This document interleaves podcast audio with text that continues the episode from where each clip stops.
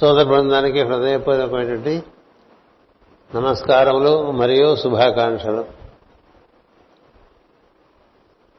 ఈరోజు రోహిణి నక్షత్రం ప్రధానంగా మనపై ప్రభావం చూపిస్తూ ఉండగా మనం శ్రీకృష్ణ అష్టమి అనే భావంలో ఇమిడి ఉండి పరమాత్మ అయినటువంటి శ్రీకృష్ణు యొక్క సంస్మరణకు భక్తి శ్రద్ధలతో ఇక్కడ చేరి కూర్చున్నాం.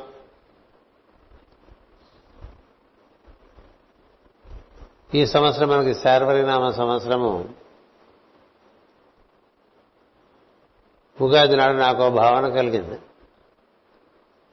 ఈ సంవత్సరం అంతా కూడా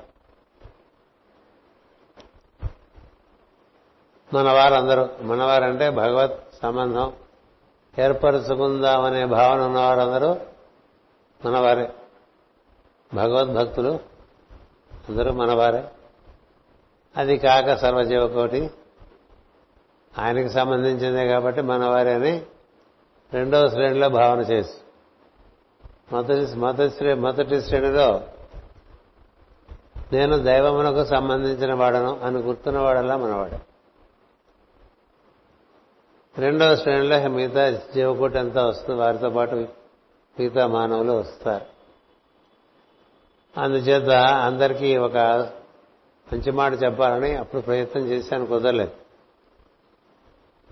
కాళీయ ఫణిమాణికి రంజిత శ్రీ పదాంబుజ అనేటువంటి నామాన్ని బాగా ఈ సంవత్సరం చేసుకోవాలి అని. ఎందుచేతంటే కాలము కొంత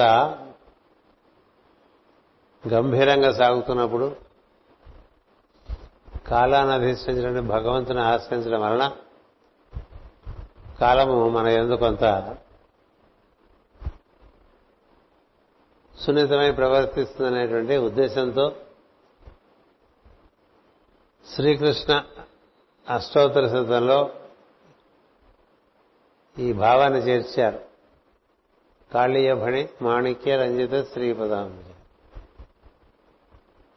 కాళీ కాళీని యొక్క పని అంటే శిరస్సు మీద మణిమయ శిరస్సు కాళీయుడిది దేవతా సర్పం. దాని మీద శ్రీపాదం మోపాడు ఆయన. నృత్యం చేశాడు. దానిని అనుకూలంగా తయారు చేశాడు జీవులకి. అటుపైన ఉద్ధరించాడు. అలా మనకి కాలము కి లోబడి సమస్త జీవకొట్టి జీవిస్తూ ఉంటుంది.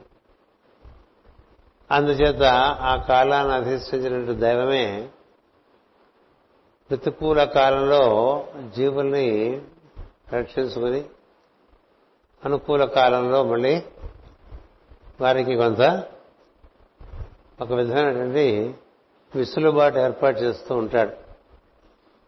అందుచేత మనం మరుదుని యొక్క చిత్రపటం ఒకటి ఇంటూ ఉంచుకోవాలనే ప్రయత్నం అప్పుడు భావిస్తే అది ఈ మధ్యనే పరిపూర్తి దానికి కూడా కాలం యొక్క అనుమతి కావాల్సి వచ్చింది. అంచేత కాలమే దైవము దైవమే కాలం. అందుచేత ఈ దైవము కాలం రూపంలో సృష్టి నిర్మాణం అంతా కూడా చేసి ఆ సృష్టి తానే వసిస్తూ ఉంటాడు. అన్ని రూపాల్లోనూ. అందుచేత ఆయనకి విష్ణు అని వాసుదేవుడని నామాలు ఉన్నాయి. ఏ దైవము కాలమునకు అతీతంగా ఉంటాడో ఏ దైవము సర్వ వ్యాప వ్యాపకమై ఉన్నదో ఏ దైవం యొక్క సర్వజ్ఞాపకత్వము సర్వజ్ఞత్వము మనం అనుభవిస్తూ ఉంటాము. ఏ దైవము సర్వశక్తిమంతుడు. దైవమునకు మూడు ప్రధానమైనటువంటి లక్షణాలు చెప్తారు. మొత్తం సృష్టి అంతా ఆయన వ్యాపన చెంది ఉంటాడు సృష్టి లోపల ఉంటాడు సృష్టి బయట ఉంటాడు. అతడు సృష్టి లోపల ఉంటాడు సృష్టి బయట ఉంటాడు సమస్తము వ్యాప్తి చెంది ఉంటాడు. ఒకటి. రెండవది సర్వశక్తివంతమై ఉంటాడు. అంతకు మించినటువంటి శక్తి ఇంకా సృష్టిలో ఉండదు. ఎందుకంటే సృష్టిలోకి దిగి వచ్చిన శక్తి అంతా కూడా ఆయన నుంచి దిగి వచ్చినటువంటి శక్తే. అవతరింపజేయవలసినటువంటి శక్తి కన్నా అతిక్రమించినటువంటి శక్తి ఆయనలో ఉంటుంది. అందుకని ఆయన శక్తి ముందు మిగతా శక్తులు చాలవు. ఆయన వ్యాపకత్వం ముందు మిగతా వారి వ్యాపకత్వం చాలదు. ఆయన సర్వజ్ఞత మొత్తం సృష్టిలో ఎక్కడ ఏ మూల ఏం జరుగుతుందో తెలిసి ఉంటాడు. అనుక్షణము అలా అంతా తెలిసి ఉన్నటువంటి వాడిని సర్వజ్ఞుడు అంటారు. మనం మామూలుగా ఎవరైనా పొగడాలంటే ఆయన సర్వజ్ఞుడు అంటే అంటాం కాదు. సర్వజ్ఞుడు అంటే పక్కింట్లో ఏం కూడా తెలియపోతుంది కదా? మొత్తం సృష్టి అంతా తెలిసి ఏ ఏ జీవులు ఎక్కడున్నారో తెలిసి నా జీవుడు ఎక్కడున్నాడంటే చెప్పగలిగినటువంటి వాడు సర్వజ్ఞుడు కదా? ఈ పద్నాలుగు లోకాల్లో ఏ జీవుడు ఎక్కడ ఉన్నాడో ఎవరికి తెలుస్తుంది గట్టిగా పది మంది సంతానం కలిగితే ఆ తండ్రిని మీ పిల్లలు ఎంత చదువుకుంటున్నారంటే ఆయనకేం గుర్తుండదు. ఇంటే వాడు ఒక చూస్తూ ఉంటాడు కదా? ఎవరెవరు ఎక్కడున్నారంటే కూడా గుర్తు కనుక్కోవాల్సి ఉంటుంది. అలాంటిది ఇంత విశ్వంలో ఎన్ని కోటాను కోట్ల జీవులు ఉంటాయి మన భూమి మీద చాలా ఉన్నాయి. అలా అన్ని గ్రహాలను ఉన్నాయి. అలాంటి సూర్యమండలాలు ఉన్నాయి కదా? నక్షత్ర మండలాలు ఉన్నాయి. అటు పైన చాలా రకాలుగా మనకి ఈ సృష్టి అంతా వ్యాప్తి చెంది ఉన్నది. ఈ మొత్తంలో ఫలానా జీవుడు ఎక్కడ ఉన్నాడంటే ఎవరు చెప్పగలరు? అలా చెప్పగలిగిన వాడే దైవం. కాబట్టి అందరూ దైవం కాదు. దైవం ఒక్కడే. అతని ఎందు వసించి ఉండవచ్చు. అతని అనుగ్రహం వల్ల కొన్ని కొన్ని సందర్భాల్లో కొన్ని కొన్ని తెలిసి ఉండవచ్చు. కానీ అంత సర్వజ్ఞత్వం అనేటువంటిది మనకి కానరు. అందుకనే మనకి ఆ దైవమే విరాట్ పురుషుడిగా ఈ సృష్టిలో ఏర్పడి ఉన్నాడని చెప్తారు. ఆ విరాట్ పురుషుడు సృష్టిలో ఏర్పడి ఉన్నప్పుడు కూడా దాన్ని అతిక్రమించి కూడా ఉంటాడనేటువంటిది మనకి పురుష సూక్తంలో చాలా బాగా చెప్తారు. తతో విశ్వన్యక్రామతో అంటే విశ్వమును కూడా అతిక్రమించి ఉన్నాడు. పాదోస్య విశ్వభూతాని త్రిపాదస్య అమృతం దివే త్రిపాద ఊర్ధ్వై పురుష. అంటే విరాట్ పురుషుడు అంత ఉంటే ఆయన దిగి వచ్చింది కొంతే. అంతా అంచేత అలాంటి తత్వం ఏదైతే ఉంటుందో అట్టి తత్వాన్ని భగవంతుడు అంటారు. అందులోంచి వచ్చినవన్నీ కూడా జీవులే. ఆ తత్వంలోంచి దానికి అతి సమీపంలో ఉండొచ్చు. దాని అనుగ్రహం వల్ల విషయాలు తెలియచ్చు దాని అనుగ్రహం వల్ల శక్తివంతులు కావచ్చు దాని అనుగ్రహం వల్ల సమర్థవంతులు కావచ్చు దాని అనుగ్రహం వల్ల వసించి ఉండవచ్చు సృష్టిలో లేక ఆయనలో వసించి ఉండవచ్చు. ఇలా ఉంటుంది తప్ప అది తాను అనుకోవటానికి వీలేదు ఎవరు అది తానే అయి ఉన్నప్పటికీ కూడా అది అదిగా వ్యాప్తి చెంది అంత విశ్వ అంత ఆమ్ని ప్రెజెన్స్ అంటాం సర్వవ్యాపకత్వము సర్వజ్ఞత్వం అనేటువంటిది ఉండదు. అలా ఉన్నటువంటి దానికి నిజానికి అవతారం లేదు. అది ఎప్పుడూ ఉంటుంది. ఎప్పుడూ ఉండేది రూపంలో ప్రవేశిస్తూ ఉంటుంది రూపంలో నుంచి నిష్క్రమిస్తూ ఉంటుంది రూపంలోకి ప్రవేశించిన రూపాన్ని అతిక్రమించి ఉంటుంది. ఇప్పుడు ఈ భవనం ఉందనుకోండి ఈ భవనం లోపల చోటు ఉంది ఈ భవనం బయట చోటు ఉంది కదా? ఈ భవనం లేనప్పుడు కూడా ఇక్కడ చోటు ఉంది ఈ విశాఖపట్నం ఇక్కడ లేనప్పుడు చోటు ఉంది ఈ భూగోళం ఇక్కడ లేనప్పుడు ఇక్కడ చోటు ఉంది చోట్లోకి చోట్లో రూపాలు ఏర్పరిస్తే ఆ రూపాల లోపల చోటు రూపాల బయట చోటు. అలా అర్థం చేసుకోవాలి మనం శ్రీకృష్ణుడు. శ్రీకృష్ణుడు సర్వవ్యాపి. అతను సర్వజ్ఞుడు.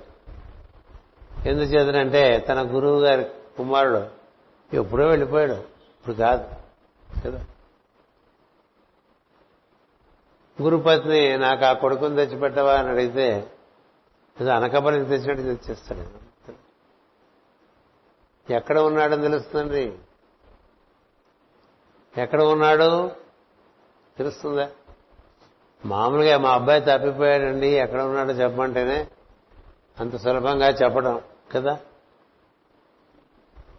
మా అబ్బాయి కనబడటం లేదు. మీకు ఏమైనా తెలుసా అంటే చెప్పడం కష్టం కదా. ఇక్కడ వాళ్ళ అబ్బాయి ఎప్పుడో వెళ్ళిపోయాడు. దేహం వదిలేసి చిన్నతనంలోనే చిన్నపిల్లవాడుగానే ఆ తల్లి మనసులో అది ఉండిపోయింది. ఎవరు తేగలరండి ఇలాంటి వాడిని? ఎవరు తేలేదు? అలాగే తల్లి అదంత మాత్రం నువ్వు కోరావు అంతే చాలని వెళ్ళాడు తీసుకొచ్చేసారండి. అలాగే వెళ్ళేప్పుడు ఆ పిల్లవాడు ఎలాంటి అవస్థలో ఉన్నాడంటే రూపము వయస్సు ఎలా ఉందో అలాగే పట్టుకొచ్చాడు. అది ఎవరికైనా సాధ్యమైన విషయం. ఎవరికైనా. కదా? అలాగే మనకి మరొక విషయం. చిట్ట చివరిలో అవతార పరిసమాప్తి సందర్భంలో ఒక బ్రాహ్మణుడు కూడా అలాగే పుట్టిన సంతానం అంతా కూడా అలా పుట్టగానే ఇలా పోతూ ఉంటే కృష్ణుని రక్షణ కోరడానికి వస్తాడు. మరొక సంతానం కలగబోయే ముందు కథ చాలా ఉంది మనకి అందులోకి వెళ్ళాం. ఎందుకంటే కృష్ణుని యొక్క విశేషాలు మనం చెప్పుకోవాలంటే ఎంత సమయమైనా చాలదు. అది ఎలా వస్తే అలా చెప్పుకుందాంలే మనం దానికి పెద్ద ప్రత్యేకంగా ప్రయత్నం ఏమిటని వచ్చి కూర్చున్నాను అంతే. అందుచేత అప్పుడు అప్పటికే ఆయనకి ఏడుగురు సంతానం వచ్చి వెళ్ళిపోయారు ఆ బ్రాహ్మణుడు. పుట్టడం మరణించడం పుట్టడం మరణించడం పుట్టడం మరణించడం. అంచేత కృష్ణుడు వేడుకుంటే కృష్ణుడు పక్కన ఉండే అర్జునుడు నేను పరిరక్షిస్తాను నువ్వేదో ఇక్కడ పనిలో ఉన్నావు కదా అని వెళ్ళి భంగపడి వచ్చేస్తాడు అర్జునుడు. ఆ పిల్లవాడు పోతాడు. అప్పుడు ఆ బ్రాహ్మణుడు మళ్ళీ వేడుకుంటాడు కృష్ణుని. వేడుకుంటే నువ్వు ఇంతగా ప్రాధ ప్రాధేయపడుతున్నావు కాబట్టి నీ సంతానం అంతా తెచ్చిస్తానని చెప్పి ఆ బ్రాహ్మణుణ్ణి అర్జునుణ్ణి రథంలో పెట్టుకుని ఆయన రథం దివ్యమైన దివ్యమైన రథం ఆ రథం లోకాలు దాటేస్తుంది. కొంత దూరం వెళ్ళేసరికి అర్జునుడికి ఆ బ్రాహ్మణుడికి తెలివి తప్పుతుందంటే their out of their consciousness స్పృహపోతుంది ఏదో చీకట్లోకి వెళ్ళిపోతాడు. రోడ్డు మీద వెళ్ళే రథం కాదు కదా అది. ఎక్కడికి వెళ్తున్నాడో తెలియదు కొంతసేపు అయిన తర్వాత కృష్ణుడే వాళ్ళిద్దరికీ ఇంకా మీరు కళ్ళు తెరవచ్చని అని చెప్తారు. తెలిస్తే రథంలో వీళ్ళిద్దరితో పాటు ఇంకా ఎనిమిది మంది పిల్లలు ఉంటారు అందరినీ తీసుకొచ్చేసి ఆ బ్రాహ్మణుడు గప్ప చెప్పి హాయిగా సంతోషంగా పెంచుకో ఎనిమిది మందిని ఏం చెప్తారు అలా ఎవరు చేయలేదు. కదా? అలాగే దేవతాలోకంలోకి వెళ్ళిపోయి పారిజాత పుష్పం ఇంటి ఆవిడ అడిగిందని చెట్టే పట్టుకొచ్చేటువంటి సందర్భాలు. మీకు ఏ అవతారంలో అలా కనపడవు. ఎందుకు చెప్తానంటే ఇది శ్రీకృష్ణుడు పుట్టడం అనేటువంటిది సగం సత్యమే. అర్ధ సత్యం అంటుంటారు హాఫ్ ట్రూత్ అంటారు. కృష్ణుడు ఎప్పుడు ఉండేవాడు. ఎప్పుడు ఉన్నాడు ఎప్పుడు ఉన్నాడు ఎప్పటికీ ఉంటాడు అది కృష్ణుడు. అందుకండి అందుకని కృష్ణుడు పుట్టాడు అని చెప్పుకోవటం అది పూర్ణ సత్యం కాదు అనేటువంటిది మహర్షులు చెప్తూ ఉంటారు. ఎందుకంటే పుట్టక ముందు నుంచి ఉన్నవాడు పుట్టడం ఉంది. మనం కూడా పుట్టిన పుట్టిన వాళ్ళం కాదు అలా అనుకుంటూ ఉంటాం. ఎప్పుడు ఉండేవాళ్ళమే. ఆయన విషయంలో పుట్టాడు అని ఒక తేదీ వెళ్ళిపోయాడు అని ఒక తేదీ మనం రాసుకున్నవన్నీ కూడా దేహ సంబంధమైన విషయాలు. జీవుల విషయంలో కూడా అంతే. జీవుడు కూడా పుట్టాడు వెళ్ళిపోయాడు అనేటువంటిది మనం జననము మరణము అని వేసుకుంటూ ఉండడం తారీఖులు. అవేవి సత్యం కాదు. మన విషయంలో అలా ఉంచగా ఆయన విషయంలో అసలు సత్యం కాదు. ఎందుకంటే అసలు పూర్తిగా పుట్టలే ఆయన. మనం అంటే పూర్తిగా పుట్టేసి శరీరంలో ఇరుక్కుపోయి ఉన్న వాళ్ళం మనం కదా? మనం ఇప్పుడు ఈ శరీరంలోంచి ఎటు పోలేం. ఆయన సంకల్పిస్తే తప్ప శరీరంలోంచి బయటపడలేం కదా? ఆయన అసలు శరీరంలో పూర్తిగా లేడండి. ఓ పావలో ఉన్నాడు అందులో ఓ ముప్పావలో బయట ఉన్నాడు. అది ఆయన సహజ లక్షణం. అందుకనే స్వామి విష్ణువు వాసుదేవుడు నారాయణుడు ఇలా చెప్తున్న కృష్ణుడు అని చెప్తారు. విష్ణువు వాసుదేవుడు నారాయణుడు కృష్ణుడు అని చెప్పి నాలుగు పదాలు వాడారు మాస్ గారు మంత్రధారంలో ఎవరు చెప్పారు అది? నారదుడు చెప్తాడు. ఎవరికి? మైత్రేయుడికి. చెప్తుంటే జ్వాలాకూరుడు వింటాడు. దేవాపి మహర్షి మరుగు మహర్షి అటు ఇటు ఉన్నట్టుగా మనం చూస్తాం. అలా తాను మొత్తం వాసుదేవ ప్రద్యుమ్న అనిరుద్ధ రూపాలు ఉన్నాయి కదా. నారాయణ వాసుదేవ ప్రద్యుమ్న అనిరుద్ధ వ్యూహాలు. అదే అలా ఇంకోటి చెప్తారు. వాసుదేవ సంకర్షణ ప్రద్యుమ్న అనిరుద్ధ వ్యూహాలు అంటారు. నాలుగు స్థితుల్లో ఉండేటువంటి వాడు ఒక స్థితిలో భూ భూ దేహంలో ఉన్నట్టుగా కనిపిస్తాడు కానీ దేహాన్ని ఆవరించి చాలా పెద్ద రూపం ఒకటి ఉంటుంది. అది చాలా సంకోచ వ్యాకోచములు కలిగినటువంటి రూపం.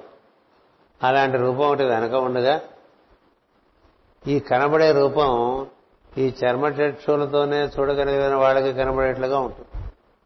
అందుకని శ్రీకృష్ణుడు ఎప్పుడూ ఉన్నటువంటి వాడే ఇప్పుడు ఉన్నాడు. ఎప్పటికీ ఉంటాడు. అందుచేత కృష్ణుడు వెళ్ళిపోయాడు ఉన్నాడు అనేటువంటిది సూతుడు సుకుడు ఇలాంటి మహర్షులు నమ్మే విషయం కాదు.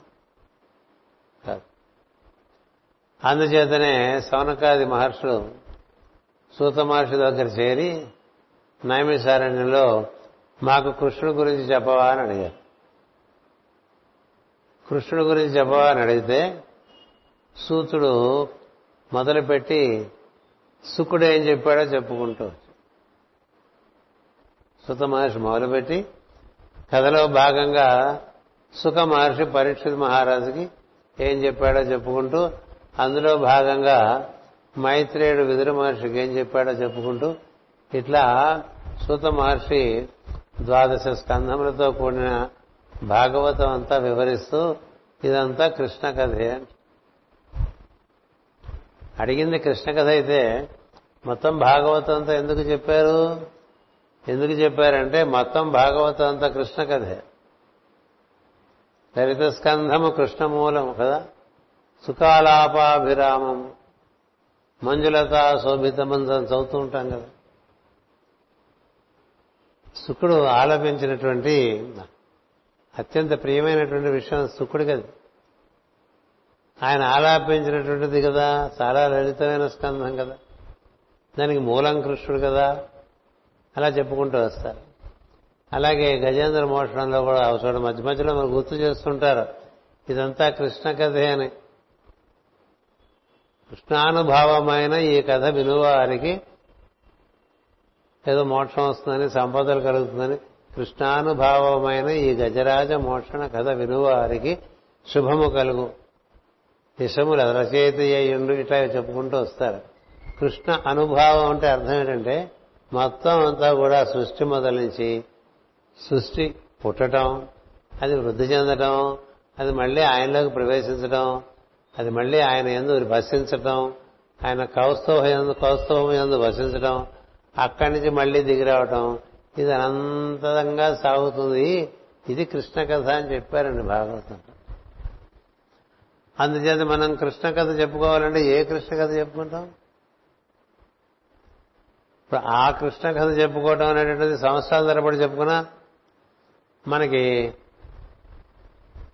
నాలుగో స్కంధం వరకు ఐదు నాలుగో స్కంధాలు అయినాయి కదా. అందుకని అలాంటి కృష్ణుడు ఒక రూపంలో మనకి కనిపించి కొన్ని లీలలు చేసిన విషయాలే మనం ఎక్కువగా వాటితో మనం అన్వయం చేసుకుంటూ ఉంటాం కానీ ఒక కృష్ణుడు చిత్రపటం చూస్తే అందులోంచి ఆయన విశ్వరూపాన్ని దర్శనం చేస్తూ ఉండాలి మనం. అది ఊరికి అందులోంచి అట్లా మనకి ప్రొజెక్ట్ అయి మనకు కనబడుతున్నట్టుగా మొత్తం చోటంతా వ్యాప్తి చెందినవాడు నువ్వు పెట్టుకున్నటువంటి బొమ్మలోంచో నువ్వు పెట్టుకున్నటువంటి చిత్రపటంలోంచో ప్రొజెక్ట్ అయి నీకు కనిపిస్తాడు. అంతా వ్యాప్తి చెందినటువంటిది. నువ్వు ఎంత చిన్నది పెట్టుకున్నా అంత చిన్న దాంట్లోంచి కూడా నేను దర్శించడానికి సంసిద్ధుడై దర్శనమిచ్చి స్పర్శనమిచ్చి భాషణం చేసి మన బాగా లాలించి ఆనందింపజేసేటువంటి అత్యద్భుతమైనటువంటి ఘటం ఈ కృష్ణావతార ఘటం.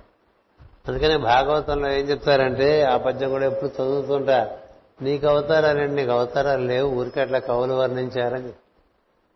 నీకు అవతారాలు ఏంటి? ఆ విధంగా ఊరికే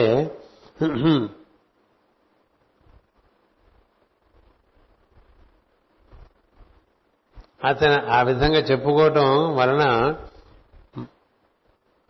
మనం ఒక రకమైనటువంటి స్థితికి మనం చేరతామన్న ఉద్దేశంతో ఈ విశ్వస్థితి లయంబులు ఎలా జరుగుతుందో వాడు నిజానికి అవతరించట్లేదు కానీ అవతరించినట్లుగా పెద్దలు చెప్తూ ఉంటారు.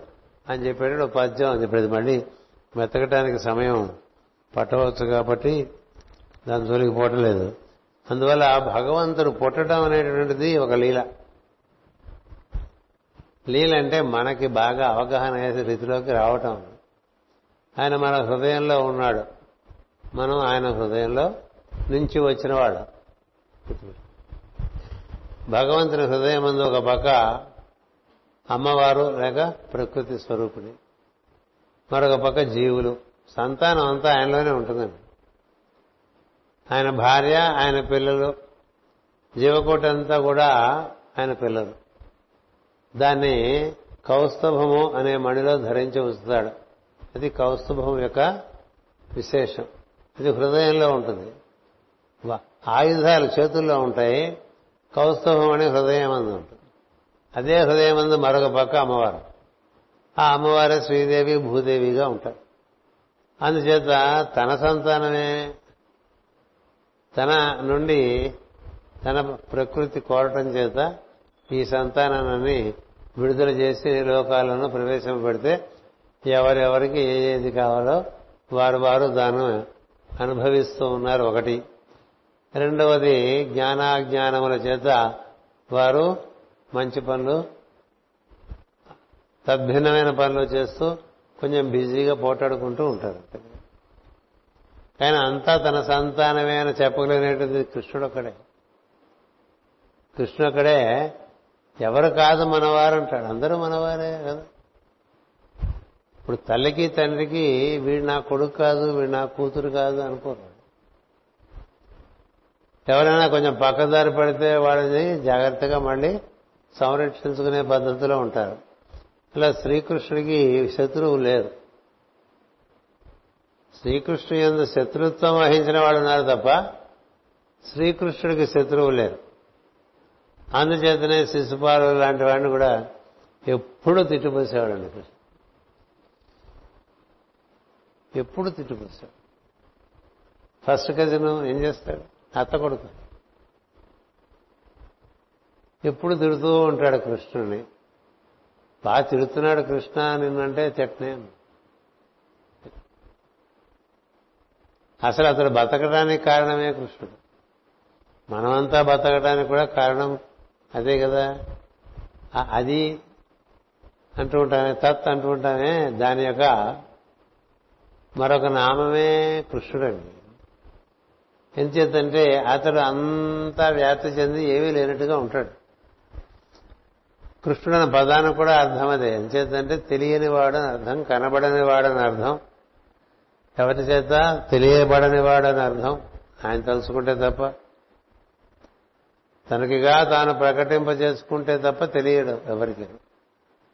అంచేత తెలియని వాళ్ళు ఉంటారు తెలిసిన వాళ్ళు ఉంటారు అలా ఉండే వాళ్ళలో కొంతమంది కొన్ని కొన్ని రకాలుగా ఉంటే అందరూ తన సంతానమనే భావిస్తారు భావించి కదా అందరినీ తనలోకి అందుకుంటూ ఉంటాడు.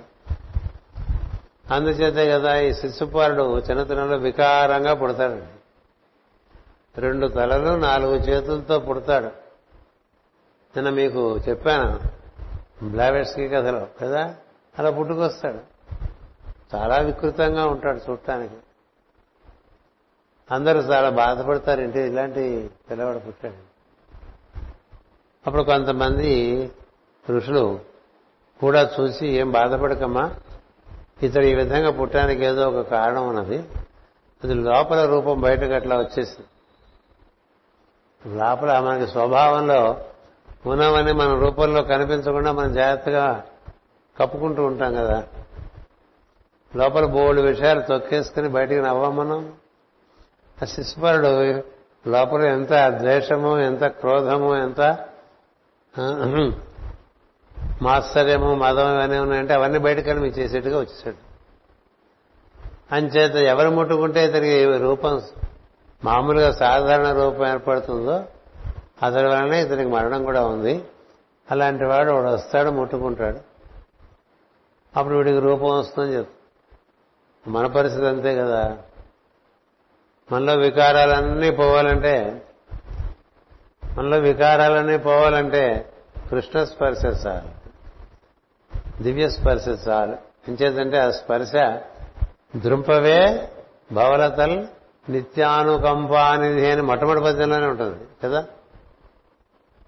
త్రుంపవే భవలతలు అంటే మనం పుట్టం వల్ల బోళ్ళు తగిలించుకున్న ఉంటాయి మనకి కదా?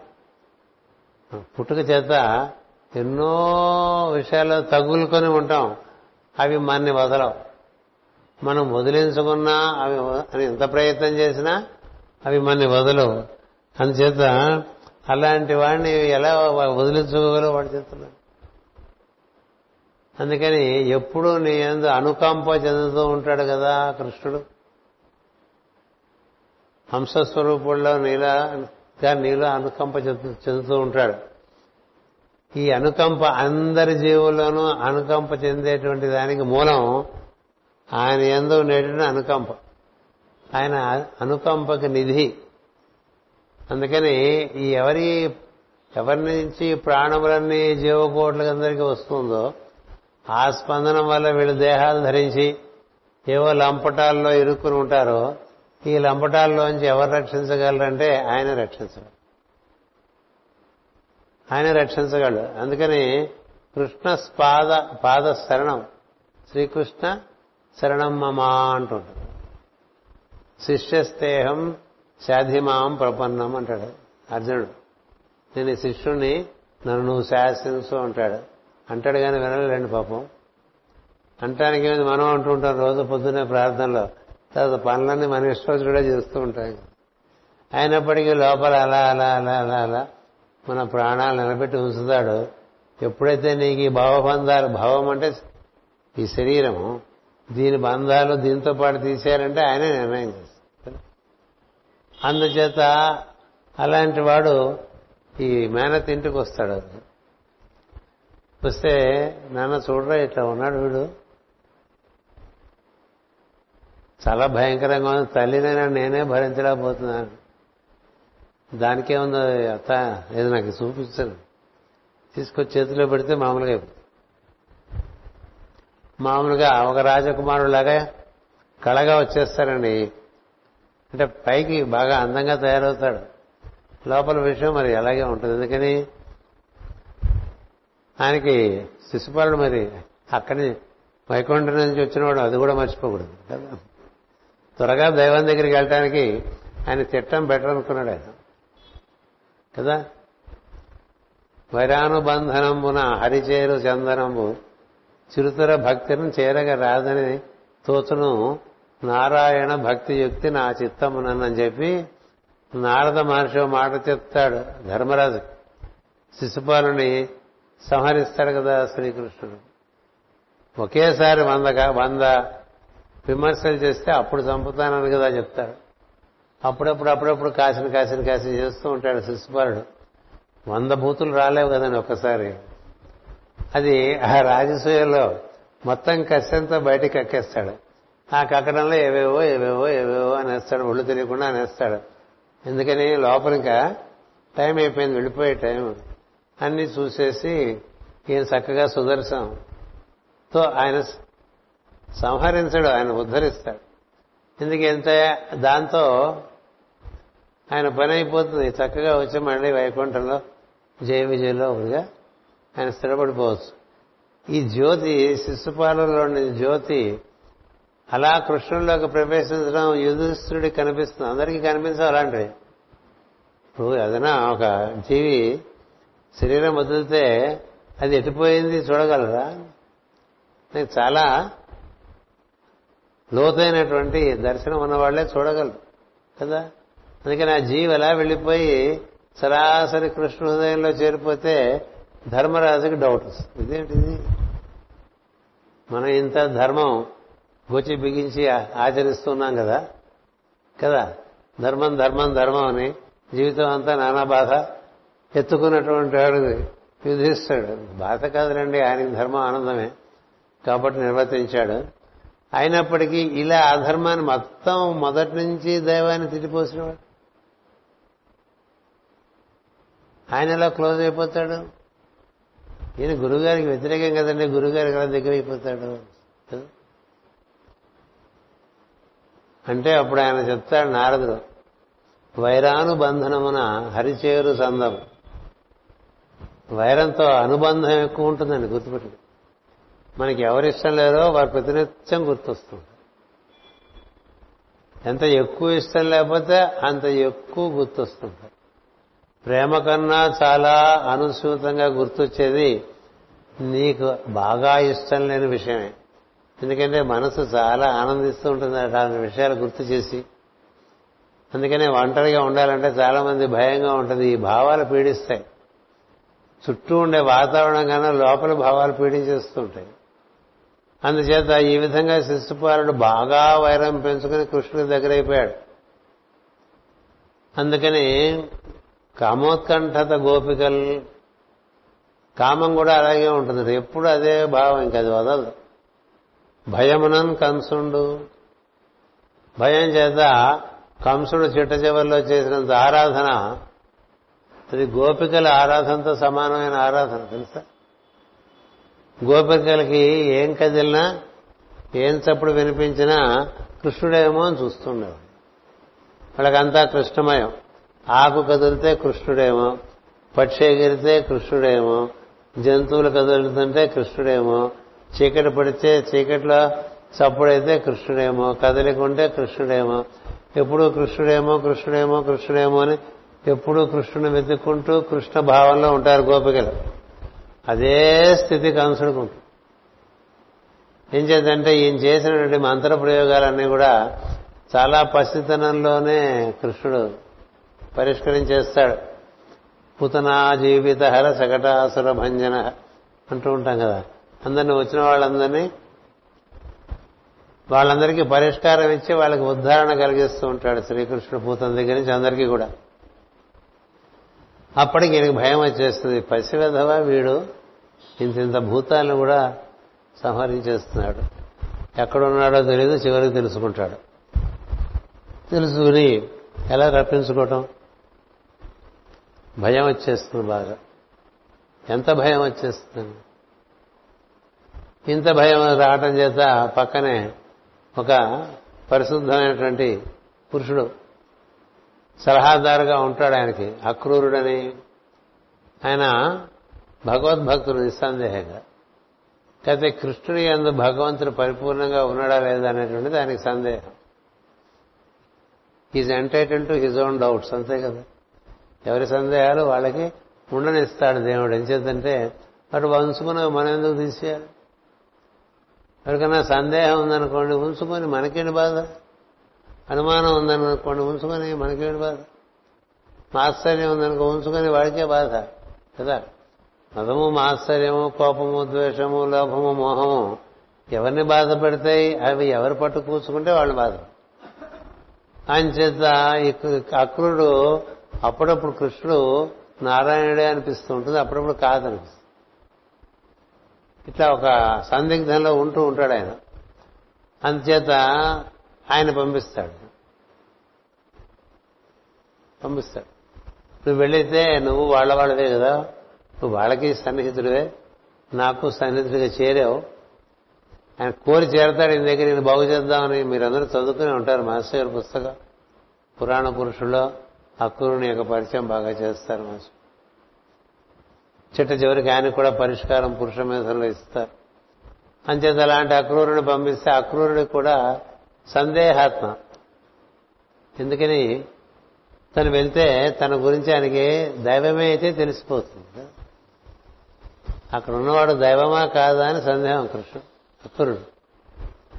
ఒకవేళ అతను తనకు అంగీకారం కాకపోయినా ఆయన దైవమై ఉండవచ్చుగా? ఉండవచ్చు అలా అనిపిస్తే అప్పుడు నన్ను ఎలా చూస్తాడో అని భయం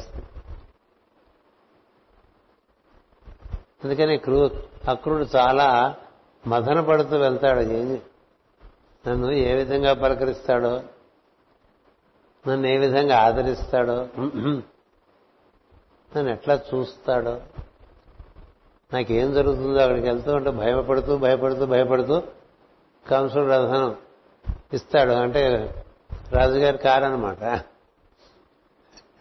రాజుగారి రథంలో ఈయన బయలుదేరి వెళ్తుంటాడు కానీ దారంతా ఆయన స్వభావాన్ని బాగా పీడిస్తుంది. ఆయన పీడలు ఆయనకున్న పీడల్లో ఒకటే. ఈయన దైవమా కాదా? ఎందుకంటే చాలా ఆ రోజుల్లో నానుడి ఉంటుంది. దైవం దిగి వస్తున్నాడు అని అష్టమ గర్భంగా ఈయన అష్టమ గర్భంగా దిగి వచ్చాడు అంచేది ఈయనేనేమో అని చాలా మందికి అనుమానం. చాలా అంతకన్నా ఎక్కువ మంది కాదని నమ్మకం. ఎందుకని ఇంకొంతమందికి అంటే మాకు తెలియకుండా అలా దిగి వస్తాడని కొంతమందికి. మేము భక్తులం మహాభక్తులం. మాకు తెలియకుండా దిగిరాడు కదా అనుకునేవాడు కొంతమంది. అలాగే చాలా మంది మునులు కూడా భ్రమించారు. మనకు తెలుస్తుంది కదా ఆయన దిగొస్తే అనుకున్నారండి. అలా అనుకున్న వాళ్ళకి తెలియకుండానే ఉంటుంది. ఎందుకంటే అలా అనుకోవటం అహంకారం. అలా అనుకోని వారందరికీ ఆయన ఎలా దిగి వచ్చాడో తెలుసు. అలా అనుకున్న వాళ్ళకి ఆయన ఎలా దిగి వచ్చాడో తెలియదు. ఈ దిగి వచ్చాడు రాలేదు ఈ మీమాంసలో మిగిలిపోతాడు అక్రుడు అందుకని అలా వచ్చి ఏ విధంగా నన్ను ఆదరిస్తాడని బాధపడుతూ అలా ఊళ్ళోకి ప్రవేశించగానే ఈ కృష్ణుడు ఎంతవాడండి పదకొండు ఏళ్ళ వయస్సు. ఆయన నడి వయసులో ఉన్నటువంటి వాడు అక్రుడు తన తండ్రికి సమాన వయస్కుడు. వసుదేవుడు నందుడికి ఇంత చిన్న కృష్ణుడును ఆ కంసుడు వస్తూ ఉంటే ఇలా చేతులు దాస్తాడు. అలా చేతులు దాస్తే ఎట్లా అవుతుందండి?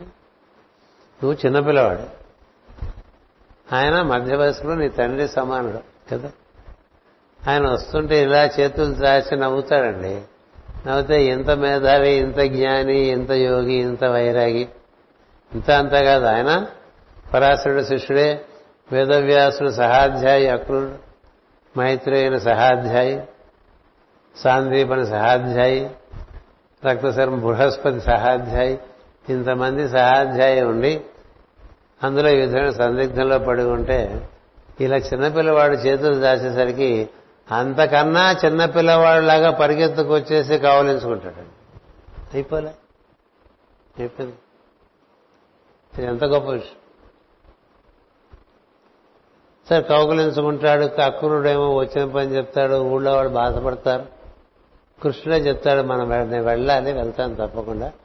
మనం రాజు కదా పిలిస్తే వెళ్ళాలి కదా అని వెళ్తే ఇద్దరు రథంలో కూర్చుంటే మళ్ళీ డౌట్ అండి. మళ్ళీ సందేహం. దారిలో రథంలో వెళ్తూ ఉంటే సాయం సమయం అవుతుంది. అయితే అప్పుడు నేను కొంచెం సంధ్య వాసుకుని వస్తాను ఆ తర్వాత మళ్ళీ ప్రయాణం చేద్దాం సూర్యుడు అస్తమిస్తున్నాడని చెప్పి కృష్ణుడితో పలుకుతాడు అక్రూరుడు. పలికితే కృష్ణుడు నవ్వుతాడు. అలాగే ఎవడు ఎవడాచారం వాడిది కదా? ఎవరిని కాదంటాడు కృష్ణ? ఎవరిని కాదనకపోవటమే కృష్ణ గొప్పతనం. అందుచేత అక్కడికి వెళ్తాడు. అలా అక్కడ ఉండేటువంటి సరస్సులో నీళ్ళు ఇలా చేతిలో తీసుకుని సూర్యుడికి అర్ఘ్యం ఇద్దాం అనుకుంటే ఆ చేతిలో వాళ్ళిద్దరు కనిపిస్తారు నీళ్ళలో. నీళ్ళలో బలరామకృష్ణ కనిపిస్తారు. ఇదేంటి ఇక్కడ కనిపిస్తాను రథంలో చూస్తే రథంలో కనిపిస్తారు అక్కడ రథంలో కనిపిస్తారు ఇక్కడ కనిపిస్తారు అక్కడ కనిపిస్తారు ఇక్కడ కనిపిస్తాడు. ఇంకా సంధ్యావందనం ఏం చేయగలండి కదా? అయిపోయింది. అక్కడ లోపల నుంచి స్తోత్రం వచ్చేసింది. స్తోత్రం వచ్చేసిందండి. అదే ఇవాళ చదివాను. శ్రీ మాననీయ మానచోర శుభాకార వీర జగద్ధేతు హేతు ప్రకార సమస్తంబు అస్తంగతం పైన మహాలోల కల్లోల. మొత్తం అంతా మునిగిపోయినా ఉండేవాడా అని చదువుతాడండి ఇది ఆయనలోంచి అప్రయత్నంగా వచ్చేసిన విషయం సత్యం. అందుకనే వాచసత్యమహి మసీమహి అని మనకి శ్రీసూక్తంలో వస్తుంది. ఇట్లా లోపల నుంచి వాక్కుగా ఒక్కోసారి సత్యవాకు ఈ లోపల నుంచి ఎలా వచ్చేసి మొత్తం అంతా నువ్వే కదా అనిపించేస్తుంది అనుభూతి వచ్చేస్తుంది కళ్ళ మళ్ళీ వచ్చేస్తాయి. అన్నీ అయిపోతే మళ్ళీ రథం ఎక్కుతాడు. మళ్ళీ తన వెనుకటి స్వభావం వచ్చేస్తుంది. అది కాసేపే ఉంటుంది అట్లా. కాసేపు. అది అలా జరగ్గా ఈ లోపల కంసుడు వీడు వస్తాడు వీడు వస్తాడని భయం కదా భయం చేత ఏదో ఏనుగులు పంపిస్తాడు. పెద్ద పెద్ద భూతాలు పంపిస్తేనే పరిష్కరించిన వాడు ఏనుగు పంపిస్తే అవుతాడండి కువలయా పీడన అంట దాని పేరు తెలుసా? అది మొత్తం భూమినే పీడించగలట అలాంటి పేరు పెట్టుకున్నాడు. ఏదో ఆ ఏనుక్కి. అలా పీడించగలిగింది కాదులేండి మనం చాలా పెద్ద పెద్ద పేర్లు పెట్టుకోం. మనం మామూలుగా పెట్టుకునే పేర్లలాగా ఉంటాయా మన చేస్తున్నటువంటి పనులు? ఉండవు కదా. అట్లాగే వాడు మనలాంటి వాడే కదా కంసుడు. అంచేత దాన్ని కోలయాపిడనం అని పెట్టుకున్నాడు. ఆ కోలయాపిడనం ఊరికే ఏమీ కాకుండా పడిపోతుంది. ఆ తర్వాత మల్లుల్ని పంపిస్తాడు. మనులు మాత్రం ఆగుతారా? ఆగరు కదా. అప్పటికి పరిపూర్ణమైనటువంటి భయం ఏర్పడిపోతుంది. అక్కడి నుంచి శ్రీకృష్ణుడు ఆ మైదానంలోంచే కృష్ణుడు అక్కడ కంసుడు కూర్చుంటే వేదిక మీద ఒక సింహంలాగా ఎగిరి వాడు మెడపట్టుకుంటాడండి. పదకొండేళ్ళ పిల్లవాడు అంతే గుడ్లు తేలేస్తాడు. ఏం చేయలే ఇంకా. ఏం చేయలే. తన భయం వల్లే తండ్రి అందుకే నా కామోత్కంఠత గోపికలు భయమునన్ కంసుండు. వైరక్రియా సామాగ్రిను శిశుపాల ముఖ్య నృపతులు ప్రేమను మీరలు భక్తి మేము ఇది ఈ కళ్యాణ చారిత్రని కనుకుంటే ఏ విధంగా అయితే ఏమిటంటే ఎలా ఓలా ఆరు రకాల భక్తుందిరా. ఏదో రకంగా నిత్యం ఆయన భావన చేయడం అనేటువంటిది ముఖ్యం. ఏ రూపంలో భావన చేస్తున్నావు అనేది కాదు ముఖ్యం. అంటే భయం చేత భావన చేస్తున్నావా నిత్యము? భక్తి చేత భావన చేస్తున్నావా? నారదుడు భక్తి చేత భావన. పాండవులు బంధుత్వం చేత భావన చేస్తూ ఉంటారు. కదా? ప్రేమ. బంధు ప్రేమ. ఆయన ఆత్మబంధువు వాళ్ళకి. కదా? గోపికలు కృష్ణుల్లో చేరిపోవాలనే తపన.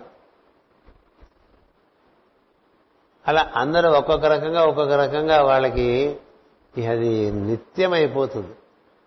ఆ నిత్య స్మరణ వలన క్రమంగా లోపల పట్లన్నీ వదిలేస్తాయి. కృష్ణ సాన్నిధ్యం లభిస్తుంది. అందుచేత శ్రీకృష్ణుడు మనం ఏ విధంగా ఆయన ఆరాధన చేసినా పర్వాలేదు అనన్య చింతన ఏర్పడిపోవాలి ఆయన కూర్చొని అనన్య చింతన. ఇది కూడా ఆయనే చెప్పేశాడు కదా భగవద్గీతలో. ఆ రెండు శ్లోకాలు మాస్టర్ మనకి రెండు మణిపూసల వంటివి భగవద్గీతలో ఉండే ఏడు వందల శ్లోకాల్లో. ఆ రెండు మనకి నిత్య పూజలు పెట్టి ఇచ్చేశారు. ఒకటేమో అనన్య అనన్యా చింతయంతో మా ఏ జనా పర్యుపాసతే తేషాం నిత్యాభియుక్తానం యోగక్షేమం వహామ్యహం అంటే తని ఆ విధంగా అనన్యముగా అంటే అనన్యం అంటే ఇంకేం లేదు అదే ఇదంతగా ఉందని భాగవతం మనం చెప్పుకుంటున్నామే. మూల సూత్రం. అదే ఇదిగా ఉంది ఇది వేరు కాదు. అదే అనన్య చింతన. అంటే కృష్ణుడు అంటే మనం పెట్టుకున్న బొమ్మ మనం పెట్టుకున్న చిత్రపటం అయితే మనం అనుకున్నటువంటి ఒక రూపం కాదు. కాదు. అది నీ పరిమితమైనటువంటి తెలివి. నువ్వు ఎంత పరిమితం చేసుకుంటే నీకు అంత పరిమితుడైపోతాడు కృష్ణుడు. అతడు అపరిమితుడు సహజంగా. నువ్వు పరిమితం చేద్దామన్న కుదరదు. అపరిమితమైన వాయువు ఒక బూరలోకి ఊదుతున్నాను అనుకోండి ఏమవుతుంది? బూర పేలిపోతుంది కదా? అలాగే అపరిమితమైన తత్వంలో మనం దాన్ని పరిమితంగా భావన చేసుకుంటూ ఉంటే క్రమంగా మనకేం జరుగుతుందంటే ఆ భావనన్నా జరగటం మానేస్తుంది. లేదన్నా లేకపోతే మన ఎందు చైతన్యం విప్పారి క్రమంగా ఆయన కూర్చున్నటువంటి యోగంలోకి మనం ప్రవేశిస్తూ ఉంటాం. ఇది విశ్వస్వరూపమైనటువంటి రూపమైంది. విశ్వం విష్ణు కదా. విశ్వంబు విష్ణుండు విష్ణుండు కంటేను వేరేమి విష్ణుని కంటేను వేరేమీ లేదంటుంది భాగం. మొత్తం ఈ విశ్వం విశ్వంలో నీ కంటికి కనిపించిందంతా ఆయన రూపమే భావన కలిగితే నీకు. ఏం కనిపించదు? ఆ చెట్టు కావచ్చు పుట్ట కావచ్చు మనిషి కావచ్చు ఇష్టమైన వాళ్ళు కావచ్చు ఇష్టం లేని వాళ్ళు కావచ్చు తెలిసిన వాళ్ళు కావచ్చు తెలియని వాళ్ళు కావచ్చు స్త్రీలు కావచ్చు పురుషులు కావచ్చు ఎవరైనా సరే ఈ రూపం భగవంతుడు ఏర్పరిచిందే. ఒకటి. అందులో వసించేది కూడా ఆయనే. ఆయన వసిస్తుంటే ఆయన ప్రతిబింబంగా మనం వసిస్తూ ఉంటాం. మొన్న కూడా చెప్పాను మీకు కర్కాటక రాశి ప్రభావం వలన క్యాన్సర్ ప్రభావం వలన ఆయన యొక్క విరాట్ రూపము మళ్ళీ ముద్రింపబడి సముద్రగా ఆ ముద్రగా మనం ఉదర విధానం కింద ఉంటూ ఉంటాం. ఉదర విధానం పైన దైవం ఉంటూ ఉంటాం అంటే ఒక మనం కనుక ఒక కర్ర తెచ్చి ఒక గ్లాసు నీళ్ళలో ఇలా మనం పెట్టామనుకోండి పెడితే ఉపరితలం నుంచి ఆ ఉపరితలం దగ్గర ఆ కర్ర ముక్క వంకర తిరిగినట్టు కదా? వంకర కర్ర ముక్కకు లేదు కదా? ఉందా? వంకర దేనికి వచ్చింది? అందులోంచి దిగిరావటం వల్ల వచ్చింది. నీటి ఉపరితలంలోంచి దిగిరావటం వల్ల దానికి వక్రత వచ్చింది. అట్లాగే జీవుడు తిరుగు తిరుగుణములలో నుండి దిగిరావటం వల్ల అతనికి వక్రత వచ్చింది కానీ అది కరముఖే అకరముఖే అది పోవాలంటే త్రిగుణములను మనలో సమన్వయం చేసుకుని ఊర్ధ్వగతి చెందాలి. అలా చెందాలంటే కృష్ణుచ్చిన మార్గం ఏంటంటే అనన్య చింతన. అన్నీ అదే అనుకోరా నీ కనబడే రూపాలన్నీ నేనే. నీకు సంభవించేటువంటి సంఘటనలన్నీ నేనే. అంటే మనకి బాగా జరిగితే దైవమును బాగా జరగకపోతే దైవము కాదు రెండు కాదు. రెండు ఆయన. అంటే మనకి ఇష్టమైన సంఘటనలు మనకి ఇష్టం లేని సంఘటనలుగా మనకి తారసిల్లుతున్నది కాల రూపంలో వాసుదేవుడే అనుకోమన్నారు అందరి రూపాల్లో వసించి ఉన్న దైవమే నీతో నర్తిస్తూ ఉంటాడు నర్తకుని భంగి పెక్కకు మూర్తుల ఎవడాడు? మునులు దివిజులను కీర్తింపనేరెవని దివిజులు అంటే మళ్ళీ పుట్టినవాడు అర్థం. ద్వి జ అంటే రెండోసారి పుట్టాడని అర్థం. ఒకసారి ఈ రక్తమాంసాదులైనటువంటి శరీరంలో పుట్టినటువంటి వాడు మళ్ళీ తనలో ఆరాధన పెంచుకుని ఆ వెలుగులో మళ్ళీ తను పుడితే వాడిని ద్విజుడు అంటారు. అట్లాంటి ద్విజులే దివిజత్వం చెంది ఉండి దివ్య లోకాల్లో ఉంటూ ఉంటారు. అందుచేత మునులు దివిజులు మునులు అంటే ఎప్పుడు మననం చేసేవాడు వాళ్ళు కూడా ఆయన పూర్తిగా కీర్తించలేటండి నర్తకుని భంగి పెక్కగ మూర్తులతో ఎవడాడు? మునులు దివిజులు ఎవ్వని కీర్తింపనేరెవ్వని ఎవ్వని వర్తన మరులు ఎరుగరు. ఆయన ఎందుకు ఇలా చేశాడు అనేటువంటిది మనం చెప్పలేం. కదా? మన జీవితాల్లో జరిగే సంఘటనలకి చాలా వాటికి మనకి సమాధానం ఉండదు. ఉంటుందా? అంగీకరించడం ఒక్కటే ఉంటుంది. అంగీకరించడానికి టైం పట్టచ్చు కానీ అంగీకరించక తప్పదు. పరీక్ష పోయిందండి. ఓ రోజు బాధపడతాడు రెండు రోజులు బాధపడతాడు మూడు రోజులు బాధపడతాడు. నెమ్మదిగా బాధ దిగమింగుకుంటాడు మళ్ళీ మొదలు పెడతాడు.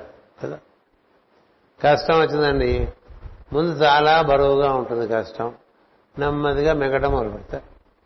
మింగి మింగి మింగి కొనాళ్ళు అయ్యేసరికి మనసు సర్దుబాటు చేసుకుని తర్వాత కార్యక్రమాల్లోకి దిగిపోతూ ఉంటాడు కదా. ఎంత కష్టమైనా అంతే కదా అందుకని ఎక్కడాగింది జీవుడు ఆగడు కాలము ఆగడు అయితే జీవుడు కొన్నాళ్ళు బాగా మదన పడుతూ ఉంటాడు.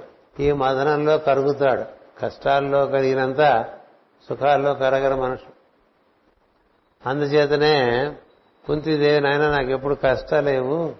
ఇది చాలా ముదురని చెప్తుంది. స్వభావం చేసిన చాలా ముదురు. అంచేత అలా కష్టాల పరంపర ఇస్తూ ఉంటే నిన్ను స్మరిస్తూ ఉంటాను. నిన్ను స్మరిస్తూ ఉంటే నా మనసు మార్దవం చెంది వెనలాగా తయారైపోయి నీకు అంగీకారం కలిగి నీవు స్వీకరించేట్లుగా నేను తయారవుతాను కాబట్టి నాకు ఎప్పుడూ కష్టాలే మరి మనం ఏదో చాలా కటువుగా ఉంటూ ఉంటాం కదా. మరి ఈ కటువు అంతా పోయి కద్రువ పోయి వినతగా అవ్వాలిగా? ఈ కద్రువత్వం అంటే స్టోన్ లైక్ అనమాట చాలా ముదురు. అందుచేత మనకి అనేక రకమైనటువంటి ఘట ఘటనలు జీవితంలో జరుగుతుంటాయి. ఏ జీవితంలో అయినా సరే ఒడిదుడుకులు ఉంటాయి. ఒడిదుడుకులు జీవితం లేని జీవితం ఏమి ఉండదు కదా. ఉడుదుడుకుల్లో దైవమే ఇది నిర్వర్తిస్తున్నాడు ఇది దైవం యొక్క వర్తనము. మనకి తెలిసినంత తెలిసింది తెలియంది దైవం. రాముడంతటి వాడు లక్ష్మణుడు చెప్తుంటాడు ఎప్పుడు కూడా వాళ్ళు వాళ్ళ ఊహకు అందకుండా ఒక విషయం జరిగితే ఇది దైవంరా తమ్ముడు అని చెప్తుంటాడు రాముడు లక్ష్మణుడికి. వాళ్ళు వాడు గబాల వనవాసం వెళ్ళిపోవాల్సి వస్తుంది. ఇది దైవం నాన్న బాధపడక అలాగే ఉంటుంది దైవం అంటాడు అలాగే సీతమ్మ వారిని వీళ్ళ ఊహకు అందకుండా ఎత్తుకుపోతాడు కదా. అది కూడా దైవమే అంటాడు రాముడు మన ఊహకు అందందల్లా దైవం అనుకుంటే సుఖం ఎందుకంటే దైవమే మనం నడిపిస్తున్నాడు అనే భావన అలా నచ్చ చెప్పుకుంటారు. అది వాసుదేవ ఉపాసన అంటే అది. వాసుదేవ వాసుదేవ అని అరిస్తే రాదు అది. వాసుదేవ నామం మంత్రం చెప్పించినా రాదు. అది ఎప్పుడు వస్తుందంటే నీకు జరుగుతున్న సంఘటనలన్నీ అలాగే సృష్టిలో జరుగుతున్న సంఘటనలన్నీ భూమి మీద జరుగుతున్న సంఘటనలు మన రాష్ట్రంలో జరుగుతున్న ఘటనలు కానీ మన దేశంలో జరుగుతున్న ఘటనలు కానీ భూమి మీద మొత్తం జరుగుతున్న ఘటనలు కానీ ఇవన్నీ నిర్వర్తిస్తున్నది ఎవడు? వాడు వాసుదేవుడు అంటే. నీకు అర్థం కాదండి. ఎందుకు ఇలా చేస్తున్నాడో మనకు తెలియదు కదా. కొంతవరకే మన లాజిక్ పనిచేస్తుంది. అటు పైన మన లాజిక్ అందకుండా ఈ లాజిక్ అందంతా కూడా దైవంగా భావం చేయటం అనేటువంటిది మనకి తొందరగా ఉన్న స్థితిని అంగీకరించే పరిస్థితి వచ్చి మనం మళ్ళీ సమమైనటువంటి ఆరాధన పద్ధతిలో వెళ్ళిపోతూ ఉంటాం. అప్పుడు సమ్యక్ ఆరాధన జరుగుతూ ఉంటుంది. మనకి ఎందుకు ఏం జరిగినా ఏం జరగకపోయినా వాడు వాడు ఉన్నాడు. అందుకని వాడితో కూడి ఉంటాం. వాటితో కూడి ఉండటం ముఖ్యం కదా? అందుచేత అనన్య చింతన. అనన్య చింతయంతో మాం ఏ జనా పరిఉపాసతే అది పరిఉపాసన అంటే. అంటే ఊరికే నామాలు పెట్టుకుని కృష్ణ కృష్ణ కృష్ణ కృష్ణ కృష్ణ కృష్ణ అంటే గొడవ చేయకుండా కనపడదంతా కనపడదంతా కృష్ణుడే. నడిపిస్తున్న జరుగుతున్న కాలం ప్రకారం దేశమునందు ఏర్పడుతున్నటువంటి పరిస్థితులన్నీ కూడా కృష్ణుడే దమ్ముండాలి అది ఆరాధన చేయడానికి కదా? అది వాసుదేవ ఉపాసన అంతర్యామి ఉపాసన. అలా అందుకున్నాం అనుకోండి. అనన్య చింతన వలన పరి ఉపాసన రావటం వల్ల నిత్య అభియుక్తత అనేది వస్తుంది. నిత్య అభియుక్తత అంటే ఎప్పుడూ కూడి ఉండటం అనేటువంటిది వస్తుంది.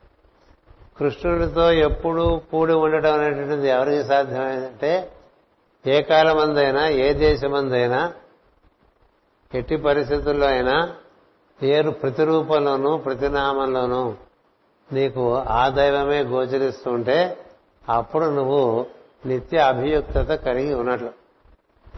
ఏవో చాలా చాలా చాలాసేపు మనం ఉంటూ అప్పుడప్పుడు ఉన్నాడు అనుకోండి మనలో ఈశ్వరుడు కృష్ణుడు దైవము గురువు. అలా ఉంటే అది నిత్య అభియుక్తత అవ్వదు. నిత్య అభియుక్తత వలన నీకు అతనికి ఒక రకమైనటువంటి అనురూపం వచ్చేస్తుంది. అతని రూపమే నీకు కూడా వచ్చేస్తూ ఉంటుంది. ఉద్ధవుడు అలా ఏర్పడిపోయాడు అనురూపం అయిపోయాడు. అందుకని ఉద్ధవుడిని చూస్తే గోపికలు కృష్ణుడు వచ్చాడేమో అని అప్పుడప్పుడు కొంచెం ప్రమాదానికి గురవుతూ ఉంటారు. ప్రమాదం అంటే పొరపాటున అర్థం సంస్కృతంలో. కృష్ణుడు కృష్ణుడు బాగా దగ్గరకు వచ్చిన ఆ కృష్ణుడు కాదు ఉద్ధవుడు తెలుసుకుంటూ ఉంటారు. అంతలా ఉద్ధవుడు కృష్ణుడిలాగా కనపడటానికి కారణం ఏంటండి? అంత నిత్యాభియుక్తత అంత అనన్య చింతన అంత పరి ఉపాసన ఉండటం వల్ల ఉద్ధవుడు చాలా చేరువైపోయాడు కదా. అలా చేరువవటం వల్ల కదా చెట్ట చివరికి కూడా కృష్ణుడితో ఉండగలుగుతాడు రూపం వదిలేసే సందర్భంలో కృష్ణుడు అనుగ్రహించడం చేత దివ్య శరీరధారి ఇప్పటికీ భూమి మీద కృష్ణ భక్తిని పెంపొందించేటువంటి కార్యక్రమాలకన్నిటికీ ఆయనే అధ్యక్షత వహించి ఉన్నాడు కదా. అలాగే మైత్రేయ మహర్షి ఉన్నారు కదా. ఇది అనన్య చింతన వల్ల వస్తుంది. సాధన చేస్తే అది చేయాలి. అదొకటి మనం ఏర్పరచుకున్నటువంటి ఆచారాల కన్నా కృష్ణ స్మరణ అంతకన్నా మించిందని తెలిసి ఉండాలి. కృష్ణ స్మరణ నీ ఆచారమా అని రెండు పెట్టుకున్నావు అనుకో. గురుస్మరణ నీ ఆచారమా అని రెండు వచ్చినాయి అనుకో మనసులో. గురుస్మరణ ముఖ్యం ఆచారం తర్వాత.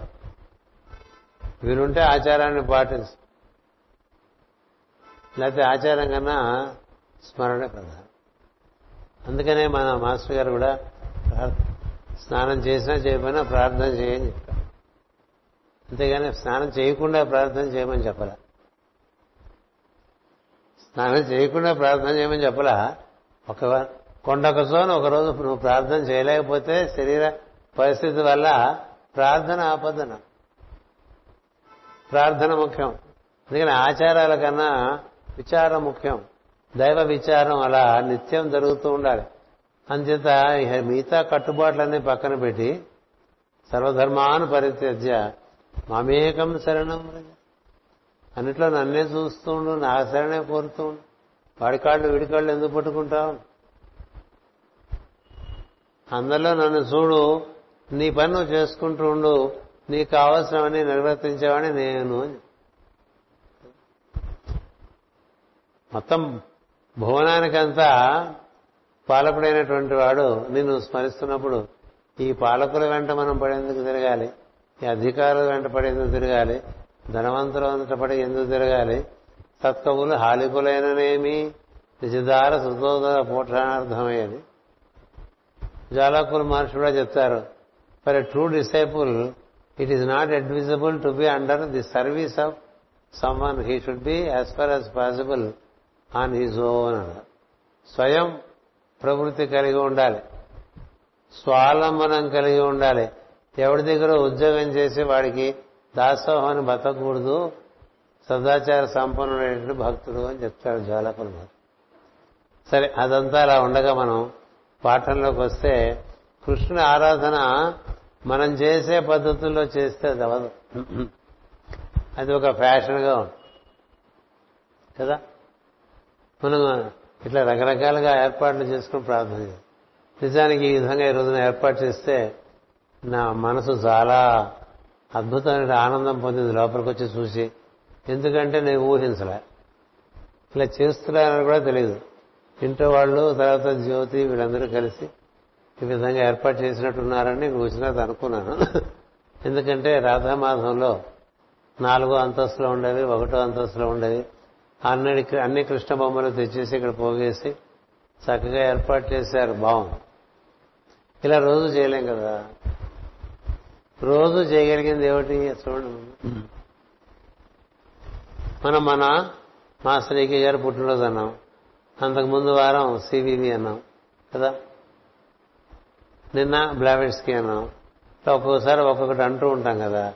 ఒక్కొక్కసారి ఒక్కొక్కగా భావం చేస్తున్నది ఒకడినే అని తెలుసుంటే? అది ఎలా ఉంటుంది? ఒకనే ఒకరోజు సివివి అన్నాం. ఒకరోజు మాస్టరీకి అన్నాం. ఇంకో రోజు బ్లావెట్స్కి అన్నాం. మధ్యలో మెరీ లైఫ్ అన్నాం. ఇంకో రోజు భాగవతం అన్నాం. ఇన్ని అయిపోయినాయి కదా. వారం తిరిగేసరికి ఒకే తత్వాన్ని రకరకాల నామాల ద్వారా రకరకాల రూపాల ద్వారా అనుసంధానం చేసి సంధించి మనం ఒకే తత్వాన్ని చెప్పుకుంటూ ఉంటామని తెలిసిందనుకో. అప్పుడు ఏం జరుగుతుంది? ఒక చింతన ఎప్పుడూ ఉంటుంది. ఇవి ఉన్నా ఉంటుంది ఇవి లేకపోయినా ఉంటుంది. ఇలాంటి ముచ్చట లేకపోతే స్మరణ జరగదా జరుగుతుంది. ఇలాంటి ముచ్చట ఏం తెలుస్తుంది మనకి? కొంత ఎక్కువ అనుభూతి ఇస్తుంది. ఎక్కువ అనుభూతి ఇచ్చేటువంటి రోజు చేయలేం కదా. రోజు పూలదండలు కట్టండి కిటికీలకి తలుపులకి. రోజు ఈ విధంగా అలంకారం చేయండి అంటే చేసేవాళ్ళు కూడా వస్తాం సరే అని వెళ్ళిపోతారు. రోజు శ్వాస పీల్చండి అంటే పిలుస్తారు ఎందుకంటే పీల్చకుండా ఉండలేరు కదా. అలా కామన్ మినిమం ప్రోగ్రామ్ అని ఒకటి పెట్టుకోవాలి. దానికి అప్పుడప్పుడు వ్యావర్తనము అనువర్తనము చెప్పు పద్యంలో ఉంటుంది అది కూడా పద్యం కూడా. అప్పుడప్పుడు కొంచెం బాగా వ్యాకోచం చెందింపజేస్తాం మన సాధన. అప్పుడప్పుడు సంకోచం చెందుతూ ఉంటుంది. కానీ ఎప్పుడు జరుగుతుందిగా శ్వాస? అలా నీ స్మరణ అనునిత్యం అయిపోవాలి. అనునిత్యం అయిపోతే నువ్వు ఏ దృష్టితో కృష్ణుని ఆరాధన చేస్తున్నావు అనేటువంటిది ముఖ్యం. కాదు అదే. నీ దృష్టి ఏదైనా కావచ్చు. అందరూ యజ్ఞార్థం ఏం లేదు. బాగా కోరిక పెట్టుకుని చేయొచ్చు. మరి గోపికలందరూ అలాగే చేశారు అలాగే తమను రక్షిస్తాడని ఆశతో కదా పాండవులు చేరతారు.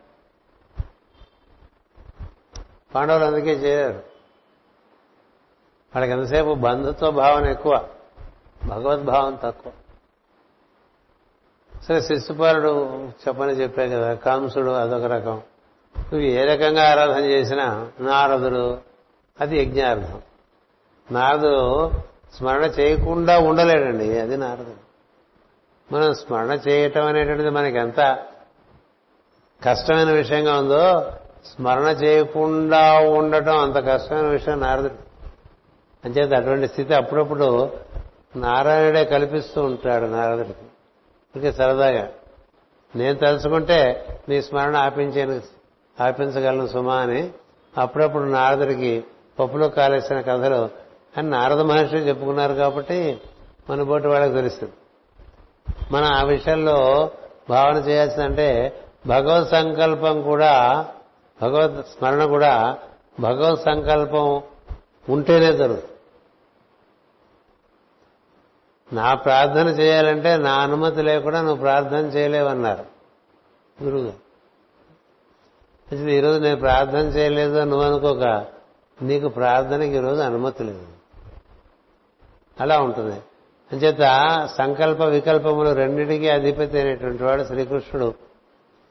అలాంటి శ్రీకృష్ణుడు అనూహ్యంగా అనూహ్యంగా. ఏ అవతారం జైల్లో పుట్టలేదండి. జైల్లో పుట్టడం ఏంటండి? అదేం సంకల్పం? కరగరనే పుట్టాడు? అంటే అందరి జీవుల్లాగానే నేను పుడుతున్నాను రా అని చెప్పడానికి పుట్టాడు. అంటే పరిపూర్ణ అవతారం పరిపూర్ణ అవతారం అంటే అన్నీ నిర్వర్తించి చూపించాడు. ఎందుచేతనంటే రాముడు ఎలా పుట్టాడు? పరశురాముడు ఎలా పుట్టాడు? వామనుడు ఎలా పుట్టాడు? కపిలుడు ఎలా పుట్టాడు? ఇరవై ఒక్క అవతారాలు చెప్తారు. అది కాక భగవద్భక్తులు మహానుభావులందరూ కూడా హరికళలుగా వచ్చారు. వాళ్ళు ఎవ్వరూ జైల్లో పుట్టలేదండి. అంటే అసలు బిగినింగే మనం యూనిక్ అనమాట ప్రత్యేక. ఎందుకంటే మీరందరూ శరీరంలో పుట్టి ఇరుక్కుపోతున్నారు. నేను శరీరంలోనే కాదు జైల్లో కాదు దేనో పుట్టినా ఒకటే. ఎందుకంటే పుట్టడుగా పుట్టినట్టుగా ఉంటాడు. పుట్టినట్టుగా ఉంటాడు పుట్టడండి అది గొప్ప విషయం. అవతరించినట్లుగా ఉంటాడు అవతరించడు. అవతరించినట్టుగా ఉంటాడు అవతరించడు. మనం ఏదైనా ఒక భావనలో దిగితే అందులో మునిగిపోతాం. ఇది ఏ భావన కావచ్చు పనిలో ఉన్నా అనుకోండి ఆ పనిలో మునిగిపోతాం. కానీ ఏ భావనలో ఉన్నామో ఒక పావులా ఉంటాడు అందులో ముప్పావుల బయట ఉంటాడు. ముప్పావుల. అసలు భావంలో పూర్తిగా మునక్కుండా ఉండేవాడే యోగి. ఏం చేద్దంటే కొంత దైవమునందు కొంత భావమునందు ఉంటాడు యోగి. పూర్తిగా మునిగిపోడు యోగి సన్నివేశాల్లో. పూర్తిగా మునిగిపోయేటువంటి వాళ్ళు సామాన్య జీవులు. ఎంత మేధావులైనా మునిగిపోతూ ఉంటారు. ఇది తాము ఊహించని సన్నివేశంలో మునిగిపోయేవాళ్ళు ఉంటారు. అలా మునిగిపోయేవాళ్ళుకి కన్నా విశిష్టంగా యోగులు పూర్తిగా మునగరు. వారు ఆపదలో మునగరు. ఒకటి మరణిస్తున్నా మునగరు. దాన్ని దర్శిస్తుంటారు ఒక పక్క ఒక భాగం శరీరం అందులోంచి బయటకు వస్తుంటే చూస్తాం. ఇది చాలా అవసరం మనం నేర్చుకోవాలి. శ్రీకృష్ణుడికి అప్రాకృత శరీరం ఒకటి ఉండి అందులో కొంత భాగం ఈ దేవకి కడుపులోంచి వచ్చినటువంటి శరీరంలో నిలబడి ఉంటుంది. అందుకని కృష్ణుడు చూడటం అంటే కేవలం మనం పెట్టుకున్న విగ్రహం చూడటం కాదు దాని చుట్టూ ఉన్నది అంతా చూడటం. నన్ను మించి ఉంటాడు. మించి ఉంటాడు అని గుర్తుండాలి. రూపం చూస్తే రూపాన్ని మించి ఉంటాడు. మనం కూడా ఇప్పుడు యోగీశ్వరుడు ఉన్నాడు అనుకోండి ఆయన ఆయన రూపాన్ని మించి ఉంటాడు. ఎందుకంటే ఆయన రూపంలో ఉంటాడు రూపం బయట కూడా ఉంటాడు. అది యోగి లక్షణం. యోగి శరీరంలో మాత్రమే ఈ శరీరంలో మాత్రమే ఉన్నాడు. ఇందులోంచి ఏర్పరచుకున్న మరొక శరీరంలో బాగా వ్యాప్తి చెంది ఉంటాడు. అందుచేత పూర్తిగా ఇందులో మునిగిపోయిన వాళ్ళ సంగ కథ వేరు. ఇందులో కొంత మునిగి కొంత తేలిన వాళ్ళ కథ వేరు. ఇలా ఉండే వాళ్ళలో ఆయన యోగేశ్వరుడు శ్రీకృష్ణుడు ఇన్ని అవతారాలను పూర్తిగా మునక్కుండా అంతటినీ నడిపించినటువంటి వాడు శ్రీకృష్ణుడు. అందుచేత కృష్ణుని రూపం అంటే మనం కేవలం మనం పరిమితం చేసుకున్నది కాదు అనేటువంటి భావన మనకి కలగాలి. అలా మన కృష్ణుని యొక్క భావన చేస్తున్న కొద్దీ చాలా అద్భుతమైన విషయాలు కనిపిస్తుంటాయి.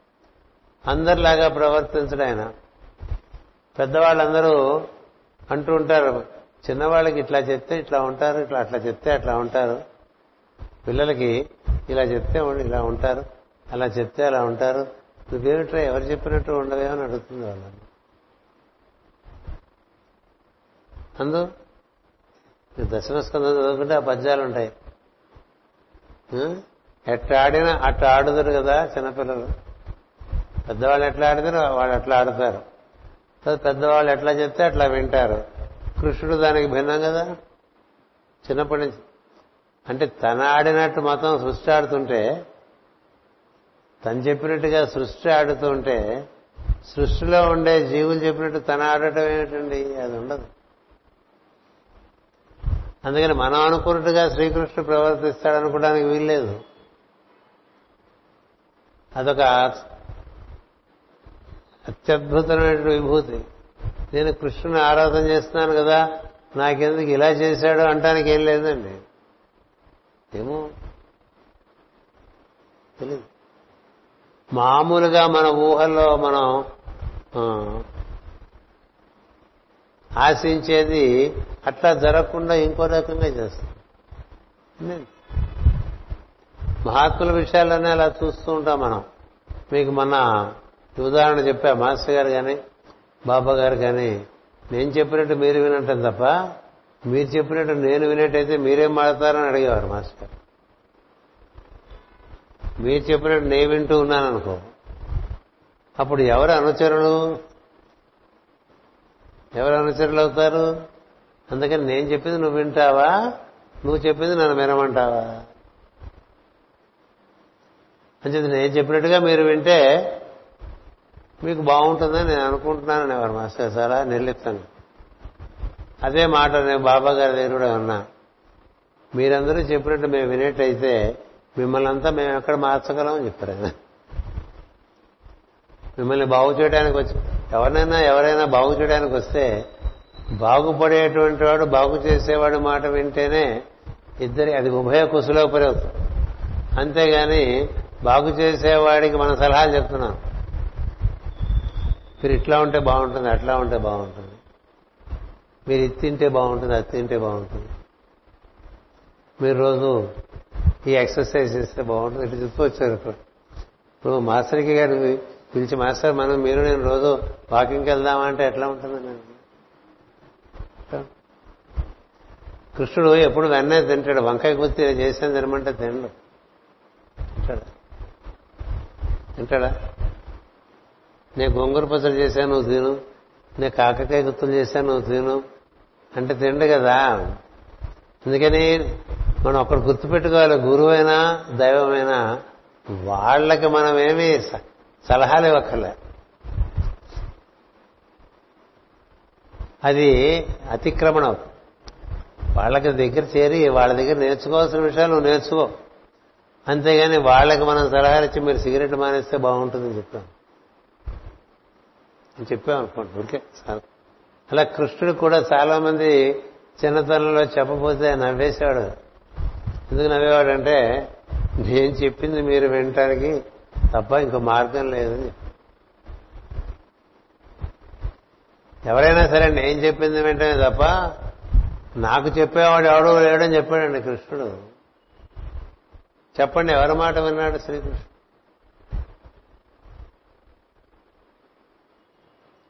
ఎందుచేతనంటే అసలు సంకల్పం ఆది సంకల్పం ఆయన నుంచే మైత్రే మైత్రేయ మహర్షి వాడు ఏం చేద్దాం అని అడుగుతూ ఉంటాడు. ఏం చేద్దాం భయ్యా అంటూ ఉంటాం మనకు కదా ఈ భయ్యా భాష వచ్చేసింది మనకు బాగా.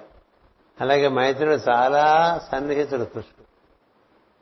అది మనకు తెలియడానికే మాస్టర్ గారు ఎప్పుడు రాసినప్పుడల్లా కూడా మైత్రేయుని శ్రీకృష్ణుడు సంబోధించినప్పుడు సఖా మైత్రేయ అనేటువంటి పదం వాడారు కదా. నీకు అంతకన్నా సఖుడు ఎవరు లేరు కృష్ణుడికి. ఇంకెవరిని అలా సంబోధించలేదు కూడా శ్రీకృష్ణుడు మీరు. మనం ఒక ఒక- ఒక పదం అక్కడ వాడబడితే దాని లోతుల్లోకి వెళ్ళాలి. చదివేసుకుంటూ వెళ్ళిపోకూడదు పరుచుకుంటూ. సఖా మైత్రేయ అంటే ఎంత లోతైన ప్రకటన అండి అది ఇంకెవరన్నా అన్నాడా శ్రీకృష్ణుడు అట్లా ఆయన మా బెస్ట్ ఫ్రెండ్ అన్న వాళ్ళు చాలా మంది ఉన్నారు. కదా? శ్రీకృష్ణుడు మా ఫ్రెండ్ అనేవాడు బోల్డ్ మంది ఉన్నారు. ఎవరికి ఆయన ఫ్రెండ్ అంటే మైత్రేయుడికి మైత్రేయుడికి శ్రీకృష్ణుడు. మనం చెప్పే కదా నువ్వు గురుగారి గుండెల్లో ఉంటాం కాదు గురువుగారి గుండెల్లో నువ్వు ఉన్నావు లేదో చూసుకోమని. ఆ తేడా తెలియాలి. అల్లో సముద్రం ఉంటాం కాదురా అర సముద్రంలోకి వెళ్ళిపోయిందో లేదో చూసుకో. అలాగే ఈ మైత్రేయుడిలో కృష్ణుడు ఉంటాడు. కృష్ణుడిలో ఎప్పుడు మైత్రేయుడు హృదయంలో ఉంటాడండి. అంచేత అలాంటి కృష్ణుడు అప్పుడప్పుడు మైత్రేయుని ఇప్పుడు ఏం చేద్దామంటావు అని అడుగుతాడు. అంటే ఏం చేద్దామని నువ్వు సంకల్పిస్తే కదా నాకు తెలుస్తుంటాడు. ఇది అంత అద్భుతమైన విషయం. ఇప్పుడు ఏం చేద్దామని నువ్వు అడిగితే నాకేదో తోచింది చెప్పడానికి కాదు కదా నేను ఉన్నది. నీకు తోచింది చేయటానికి నేను ఉన్నా. నువ్వు సంకల్పిస్తే అది నన్ను చేయమంటే నేను చేస్తా. ఎందుకంటే నీ సంకల్పం ఎవరి ద్వారా ఎలా నిర్వర్తించబడాలో అన్నిటికీ నువ్వే కర్తవు కదా? నువ్వే కర్తవైనప్పుడు నువ్వే నిర్ణయం చేస్తావు కదా నీ సంకల్పం తెలియకుండా నన్ను ఇప్పుడు ఏం చేద్దామని అడిగితే నువ్వు సంకల్పిస్తే నువ్వు బయటికి భాషా రూపంలో చెప్పకపోయినా నేను గ్రహిస్తా అని చెప్పాడు. అది ఎంత ఎంత సన్నిహితత్వం ఉంటే ఆయన లోపల కలిగిన భావం ఈయనకు వెంటనే తెలిసిపోతుంది. చెప్పండి. అంటే ఈయన ఎప్పుడు ఆయన హృదయంలో ఉన్నాడు. భావం హృదయంలోంచే కదా రావాలి. సో భావన రాగానే మైత్రిని తెలిసిపోతుంది. అసలు భావనే చేయలేదనుకోండి మైత్రేయుడికి కూడా తెలియదు. సో భావన చేయకుండా కృష్ణుడు సరదాగా మైత్రేయుడిని ఏం చేద్దామని అడిగితే నువ్వు సంకల్పిస్తే కదా నాకు తెలుస్తుంది అని. మనం బోళ్ళు సంకల్పాలు పెట్టుకుని దైవం దగ్గరికి వెళ్తూ ఉంటాం కదా. ఉన్ని నీ సంకల్పాలని ఉండగా దైవ సంకల్పమే జరుగుతుంది అనేటువంటిది ఒకటి తెలుసు. ఎప్పుడు దైవ సంకల్పమే జరుగుతుంది మంది మన సంకల్పం అందుకనిగా మనకు పాట రాశారు మన తెలుకోవులు జరిగినదే తలచినదా? దైవం ఎందులకు? జరిగినదే తలచితివా? శాంతి లేదు నీకు ఇలా ఎందుకు జరిగింది? ఇలా ఎందుకు జరిగింది అంటే నీకు శాంతి ఉండదు. ఉన్నది కూడా పోదు కదా? అలా జరిగింది అలా జరిగింది అలా జరిగింది అని ఎందుకు అలా జరిగింది? ఎందుకు అలా జరిగింది? ఎందుకు అలా జరిగిందంటే అలాగే జరుగుతుంది. ఎందుకంటే అన్నీ నీకు తెలియవు కదా? అన్నీ తెలిసిన వాడు ఒకడే. వాడు కృష్ణుడు. అన్నీ తెలిసినవాడు వాడు ఒకడేనండి అందుకని సర్వజ్ఞుడు. మిగతా వాళ్ళకి అందరికీ అన్నీ తెలియవు. ఇప్పుడు మరి భారత కాలంలో సమకాలీనంగా మైత్రేయుడు ఎలా మాట్లాడాడంటే ఇక వేదవ్యాసుడు ఏం చెప్పగలడు? వేదవ్యాసంతటి వాడు కృష్ణుడు ఏదో ధర్మరాజుకి ఒక ఉపదేశం చేయడానికని రాజసూయం సమయంలో రాజసూయం అంతా దిగ్విజయంగా జరిగిపోయిన తర్వాత ఎప్పుడూ ఉండని కృష్ణుడు కొంచెం ఎక్స్ట్రా ఉండిపోతాడు. అక్కడ ఇంద్రప్రస్థంలో ధర్మరాజుకి నిర్మాణం చేయబడినటువంటి మయసభ ఆ ప్రాంగణంలో. కృష్ణుడు ఎందుకు ఉండిపోయాడో తెలియక పోనీ మనం కూడా ఉందాం ఏదో ఇంపార్టెంట్ న్యూస్ ఉండి ఉంటుంది. లేకపోతే అలా ఉండడు కదా కృష్ణుడని వేదవ్యాసులు ఉండిపోతారండి. మిగతా మునులు ఋషులందరూ వెళ్ళిపోతారు సరే కౌరవులు భీష్ముడు వీళ్ళందరూ వెళ్ళిపోతారు అప్పటికే కృష్ణుడు ఈ కనబడుతున్న వాళ్ళందరిలో ఈయనే అగ్రగణ్యుడని ఆయనకి అగ్రపూజ కూడా చేసి అయిపోతుంది కారు ఆయన అక్కడే ఉండిపోతాడు. ఉండిపోతే వేదవ్యాసుడు ఉండిపోతాడు. వేదవ్యాసుడు ఉండిపోతే గురువు గారు ఏదో సీక్రెట్ చెప్పబోతున్నాడు ధర్మరాజుకి. అని తెలుస్తుంది వేదవ్యాసుడికి. అదేమిటో తెలుసుకోవాలని ఆయన ఉండిపోతాడు. వేదవ్యాసుడు ఉన్నంతకాలం కృష్ణుడు ఏం మాట్లాడేవో పిసాపాటి కబుర్లు చెప్తాడు. మూడు రోజులు అవుతుంది నాలుగు రోజులు ఐదు రోజులు అవుతుంది వేదవ్యాసుడికి చాలా పని ఉంది. కదా? ఆ పయసాన్ని అక్కడ సగంలో వదిలేసి వచ్చాడు కదా? అని చేత ఈయన మనం ఉంటే పరిగెట్టుగా లేడని అర్థం. ఏదో పలకటానికి ఇక్కడ కూర్చున్నాడు. కానీ మనకి సంబంధించిన విషయం కాదు మనం ఉన్నా ఉపయోగం లేదని వేదవ్యాసుడికి భావన కలిగి కృష్ణుడికి దండం పెట్టేసి ధర్మరాజు దగ్గర సెలవు తీసుకుని వెళ్ళిపోయిన తక్షణం చెప్పేస్తాడు కృష్ణుడు. ధర్మరాజుని పిలిచి ఎందుకంటే వీడికే చెప్పాలి ఇంకెవరికి చెప్పకూడదు. అప్పుడు ఆయనకి ఈ అనన్యాస్యంతయంతో మాం యోజన పరిపాసతే తేషాం నిత్యాభియుక్తానాం యోగక్షేమం వహామ్యహం.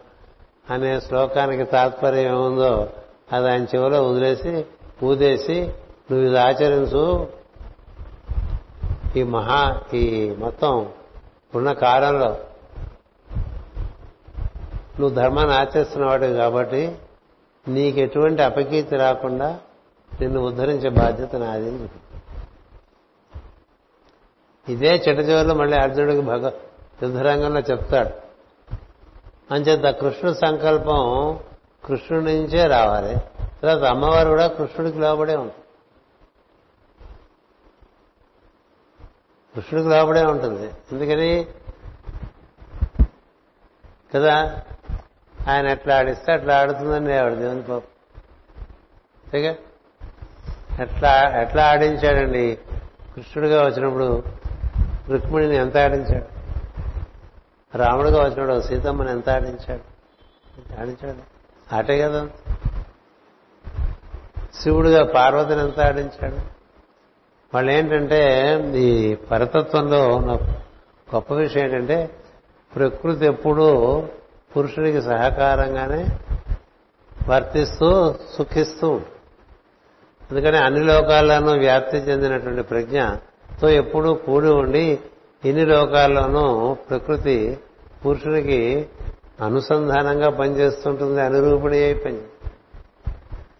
అలా పనిచేస్తూ ఉంటే మరి ఆమెను ఆయన ఎన్ని రకాలుగా ఇప్పుడు ద్రౌపదీదేవి ఉందనుకోండి ఎన్ని రకాలుగా ఆమె చేత కార్యక్రమాలు కావచ్చు? అంచేత సంకల్పం అనేటువంటిది భగవత్ సంకల్పం లేక కృష్ణ సంకల్పం. ఇలా మనం కృష్ణ అర్థం చేసుకోవటం మొదలు పెడతాం చేస్తే క్రమంగా కృష్ణ తత్వంలోకి వెళ్తాం. ప్రతి ఘటనలోనూ కృష్ణతత్వం ప్రతి చిన్న ఘటనలో కూడా కృష్ణతత్వం ఉంటుందండి.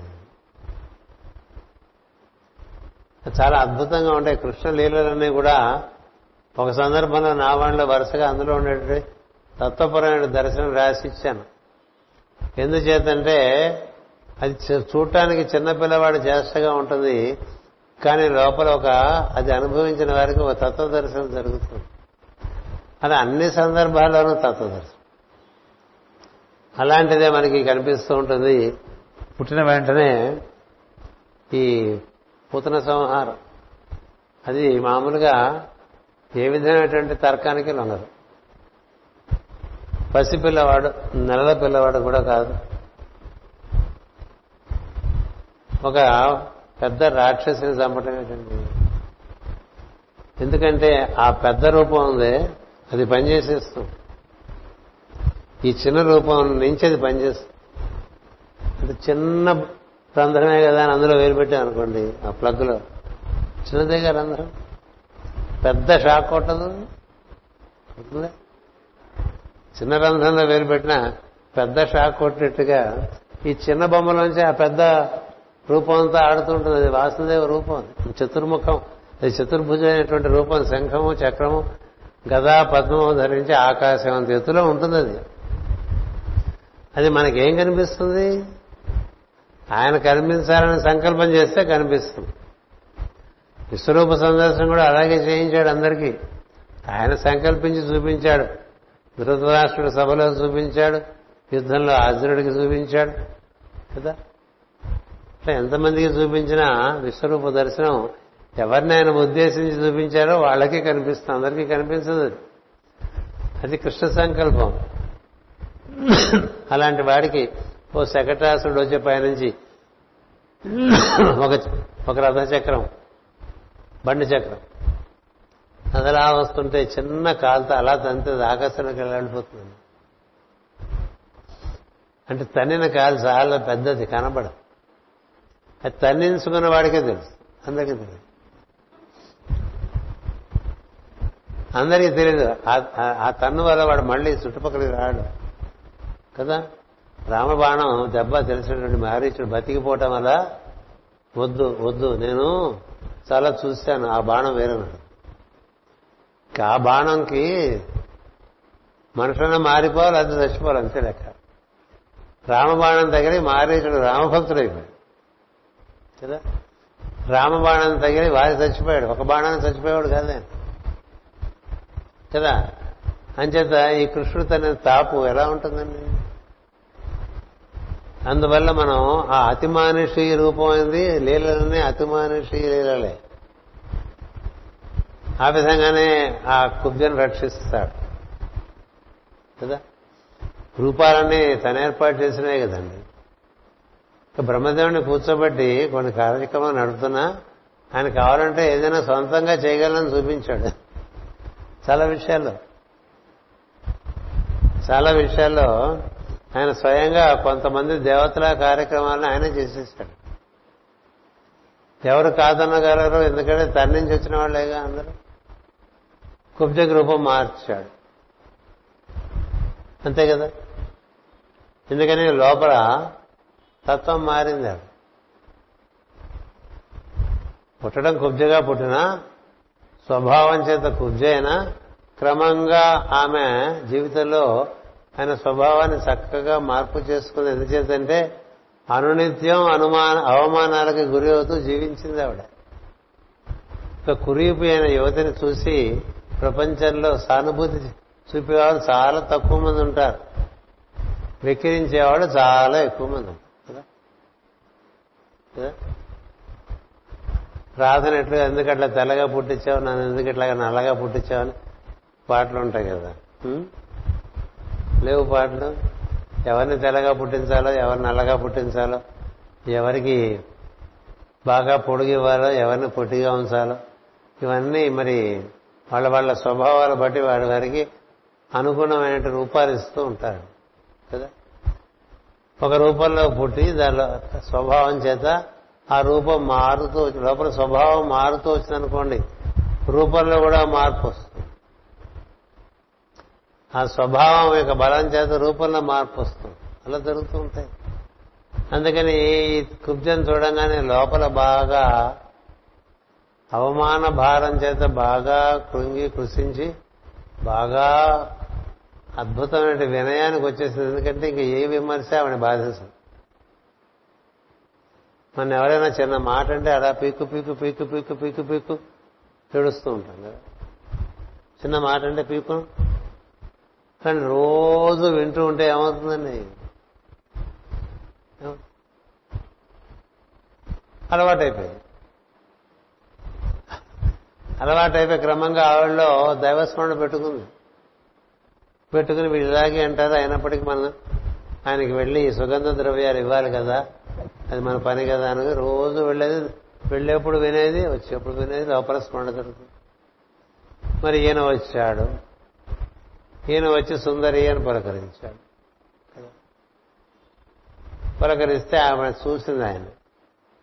చూసి నువ్వు కూడా ఇలా అన్నావు చూడటానికి దేదీప్యమానంగా వెలిగిపోతున్నట్టు దివ్యమూర్తిగా ఉన్నావు. నువ్వు కూడా అలా అంటావా అని బాధపడుతుంది అంటే అదేమిటి?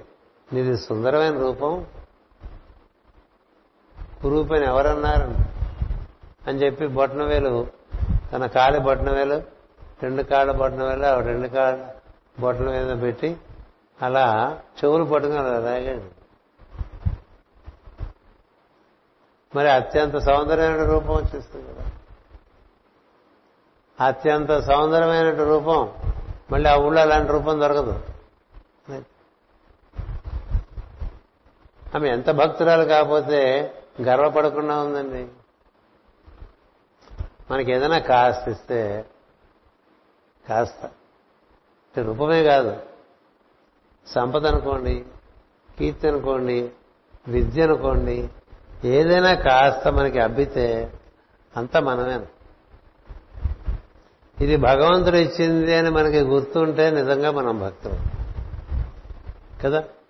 మనం భగవంతుని యొక్క అంశలమే. ఆయన నుంచి వచ్చిన వాళ్ళమే. మనకి ఇచ్చింది భగవంతుడే ఇచ్చాడు. మనకి ఇచ్చిన బుద్ధి భగవంతుడు ఇచ్చిందే. మనకి ఇచ్చినటువంటి కార్యసిద్ధి భగవంతుడు ఇచ్చిందే. మనకి ఏర్పరిచిందే భగవంతుడి. అంతా భగవంతుడిదే. మనం ధర్మకర్తలం అనే గుర్తుండేటువంటి వాడు భక్తుడు. అంతా ఆయనకి సంబంధించిందే మనకి సంబంధించింది ఏం లేదు. మనం అందరం కూడా ఆయనకి చెందిన వారమే.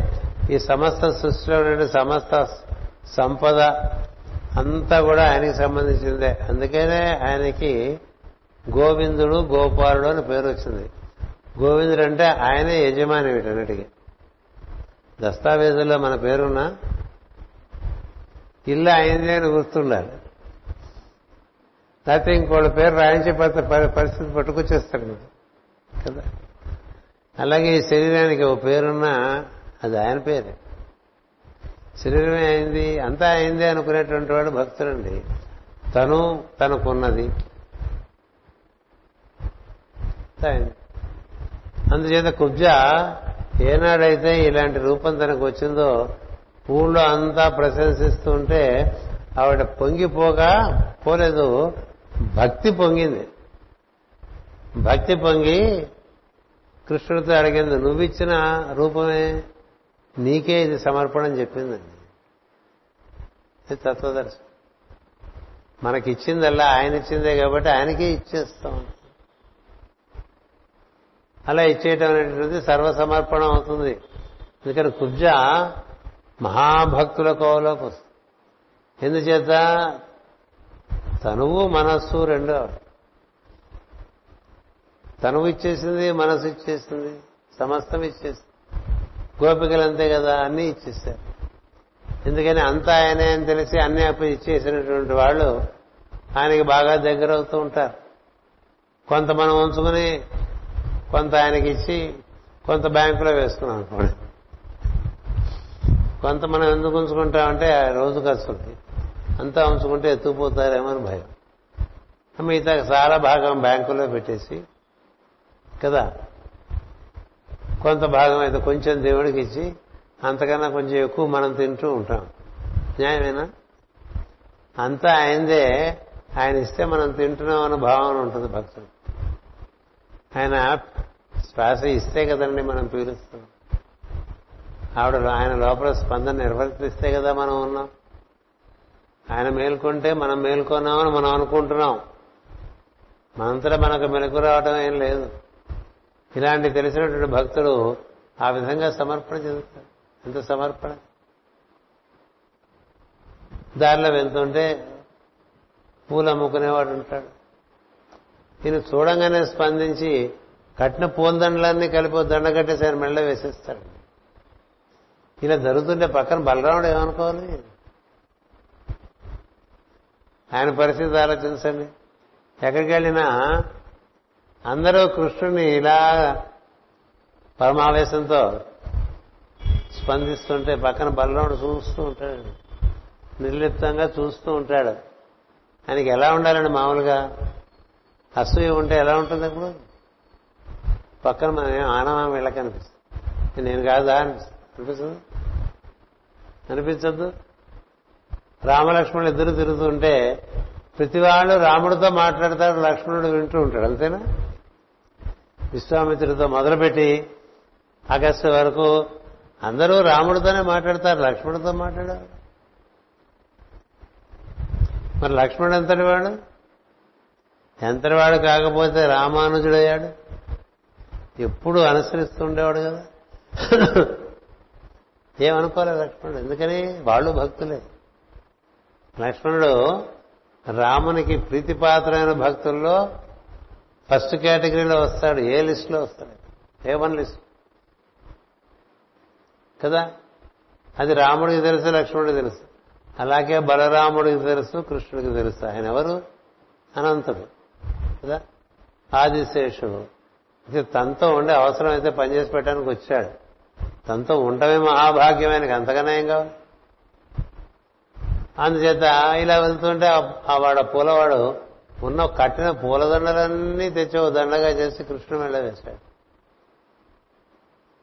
అలా చేయగలరా? ఇక్కడ లోపల నీకు ఎంత చైతన్య స్ఫూర్తి ఉంటే అలా చేయగలవు? పైగా ప్రథమ దర్శనం ఎవరో కూడా తెలియదు ఎవరో కూడా తెలియదు. ప్రథమ దర్శనం. అప్పుడు అతను మా ఇంటికి రావా అని అడుగుతాడు. వస్తాడు. వెళ్తాడు వాళ్ళ ఇంటికి వెళ్తాడు. ఈ కంసవధైన తర్వాత ఆయన ఆయన వాడి ఇంటికి వెళ్తాడు. ఆ క్రూరుడు అడుగుతాడు మా ఇంటికి రా అని. మళ్ళీ వస్తాను.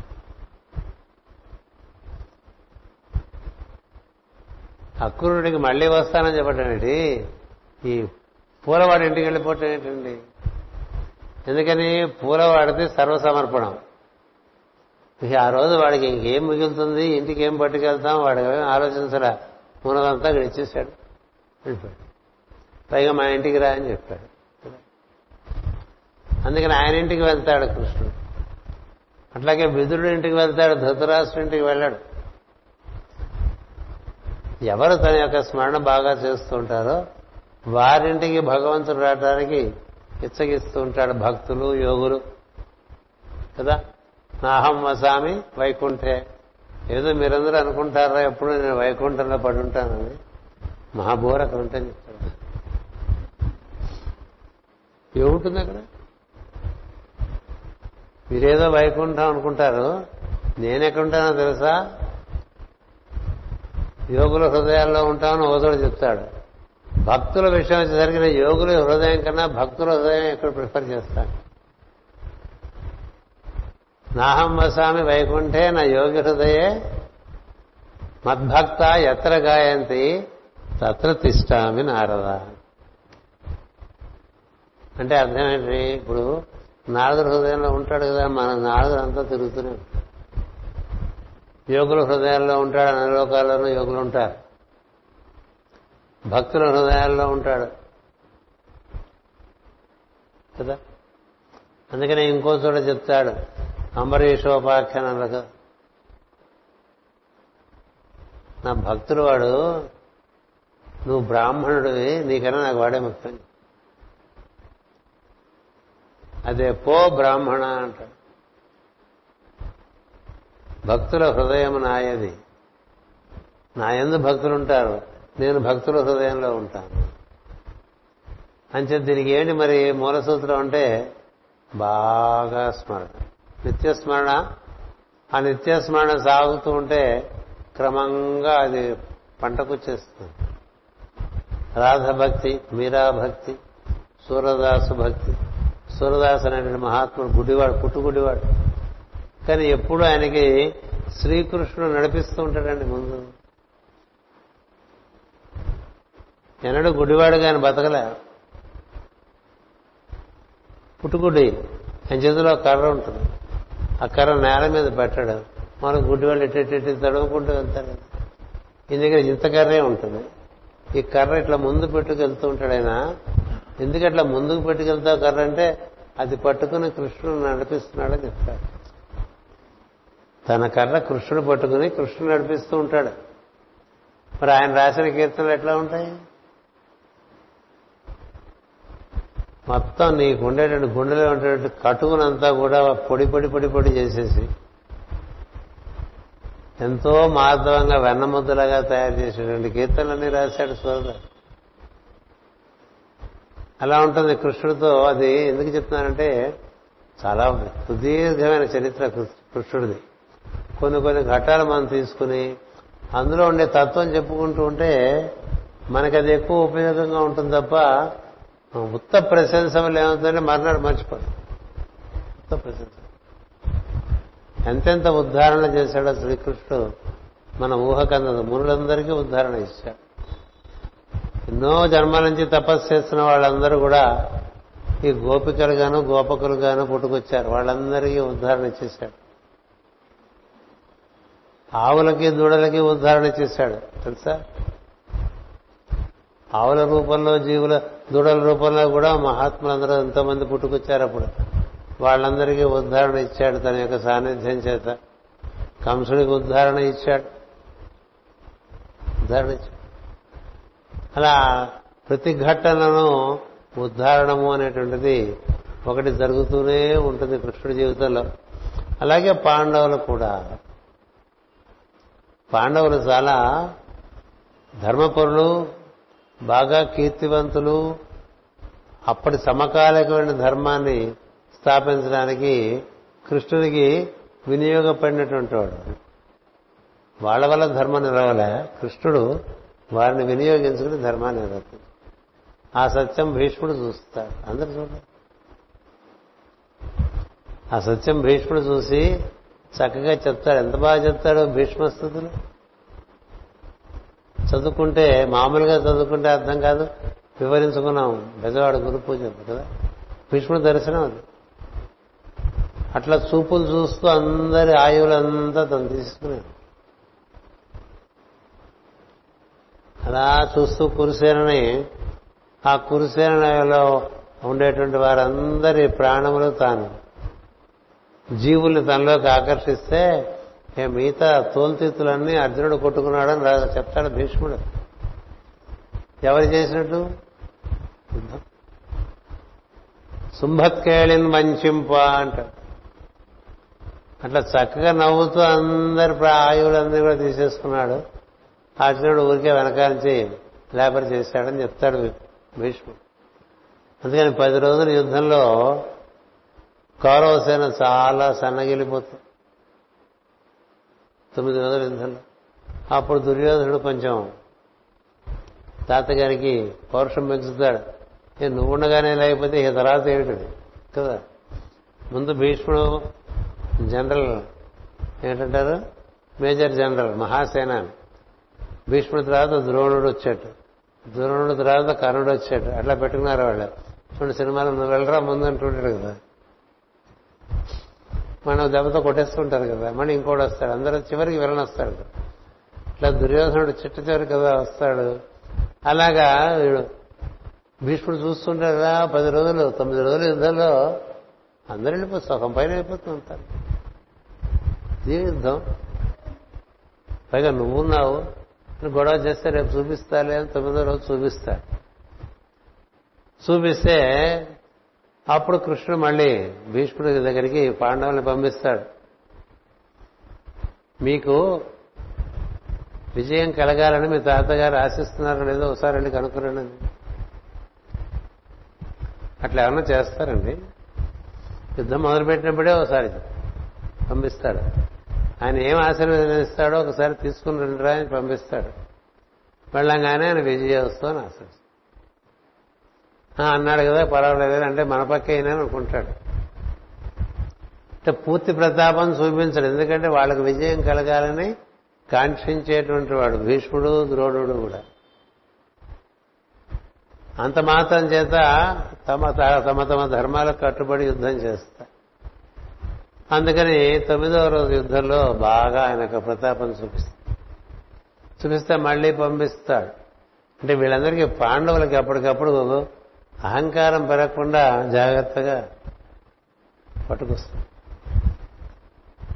యుద్ధం చేసేవాడు ప్రతిపక్షంలోకి వెళ్ళి తాత నువ్వు బ్లెస్ చేస్తే రేపు యుద్ధానికి వస్తాం లేకపోతే మీ ఇంటికి వెళ్ళిపోతాం అంటే అట్లా ఉంటుంది. అంటే ఆయన అప్పుడు తప్పకుండా రేపు మీరు వాడు ఏమన్నా చెప్తారు కదా ఎవరు? బృహన్నల. బృహన్నలు కాదు. సిక్కండి సిక్కండి నేను ముందు పెట్టుకుని యుద్ధం చేయి అప్పుడు నేను యుద్ధం చేయను రా అప్పుడు ఏదో చేసుకోండి అని అని చెప్పి మాట కూడా చెప్తాడు భీష్ముడు. ఆయన పంపించాడు కదా మిమ్మల్ని ఆయన పంపించాడు కదా మిమ్మల్ని అని అడుగుతాడండి. ఎందుకంటే అప్పుడున్న కాలంలో భీష్ముడికి తెలిసేంత కృష్ణ ఎవరికి అందుకనే భీష్ముడి చేతనే మళ్ళీ జ్ఞానం అంతా చెప్పిస్తాడు. అనుశాసిక పర్వంలో కృష్ణుడు. కదా? అందుకని భీష్ముడు చెప్పినటువంటి విషయాలన్నీ కూడా భారతంలోనే మనం చదువుకోవాలి. భీష్ముడి చెందే విష్ణు సహస్రనామం. దాని వేదవ్యాసుడు చక్కగా మేధస్సులో పెట్టుకుని భారతంలో రాసిచ్చాడు. అందుచేత అలాంటి భీష్ముడి దర్శనం ఏమిటి? యుద్ధం జరిపింది ఈయన అందరినీ తనలోకి తీసుకున్నది ఈయన. తన్ తన్ను కూడా తనలోకి తనే తీసుకుంటే బాగుంటుంది అనుకుంటే ఒప్పుకోడండి ఎందుకంటే ఓ శాపం ఉంది అది నిర్వర్తింపబడాలి. ఇలా ఎన్ని లీలలు చూపిస్తాడో శ్రీకృష్ణుడు ఒక్కొక్కటి ఒక్కొక్కటి ఒక్కొక్కటి చూసుకుంటూ వెళ్తే. మనం ఊహించిన అన్ని లీలలు ప్రతి ఘట్టంలోనూ ఉంటాయి. దాని కూర్చున్న స్మరణ చేసి ధ్యానం చేయాలి. అలా ధ్యానం చేస్తే మనం కొంచెం కొంచెం కొంచెం కొంచెం ఆయన అనుగ్రహంగా మనకి తెలుస్తూ వస్తూ ఉంటుంది. అలా తెలుసుకోవాలి తప్ప కృష్ణుని మనకు తెలిసిన నాలుగు ఏకరు పెట్టేస్తే అయిపోతుంది అక్కడ పెట్టేస్తే కదా? ఆ యమున ఒడ్డున అక్కడ ఎప్పుడు అక్కడే కలిసి అక్కడే ఆడుకుని ఆ చోటే ప్లే గ్రౌండ్గా అందరికీ ఎందుకు అరేంజ్ చేశాడు? ఆ బృందావనం ఒకటి ఉంది కుంజవనం ఒకటి ఉంది. తెలుసా? ఒక బృందావనం ఒకటి ఉంది. అంటే అక్కడ అన్ని తులసి మొక్కలు ఉంటాయి. ఒక కుంజవనం ఉంది. ఏ రాధా మాధవ కుంజ విహారి అని గీతం లేదు. ఒక కుంజవనం ఉంది ఒక బృందావనం ఉంది రెండు పార్కులు ఉన్నాయి వాళ్ళకి అంత చిన్న పూర్లోను అక్కడ ఆడేవాడు అర్ధరాత్రి పూట మాత్రం అక్కడికి వెళ్ళిపోయాడు. యమునా తీరాన్ని ఎందుకని యమునా తీరానికి వెళ్ళేవాడు? యమున తత్వంలో ఊర్ధ్వగతికి చెందేటువంటి ప్రజ్ఞ యమున నదీ ప్రవాహంలో ఆ చైతన్యంలో జీవుల్ని ఊర్ధ్వగతి పట్టించేటువంటి తత్వం ఉంది అది మన శరీరంలో పింగళ నాడిగా పనిచేస్తూ ఉంటుంది. ఇడానాడిగా పదార్థమును పింగళ నాడిగా ప్రజ్ఞ రెండూ ప్రవహిస్తూ ఉంటే అధోముఖము ఊర్ధముఖంగా మధ్యలో సుషుమ్న నాడిలో ఎక్కి దిగటం ఉంటుంది. అది మనలో ఉండేటువంటి యోగదండం. అందుకని ఈ జీవులందరికీ ఉద్దారణ కలిగించడానికి ఆ యమునా తీరం చేరుతాడు. లేట్ నైట్స్ అంతా యమునా తీరం. అక్కడికి వెళ్ళి ఆడి ఆడి ఆడి ఆడి అక్కడ ఉండే కాళీని కూడా అనుగ్రహించేస్తాం.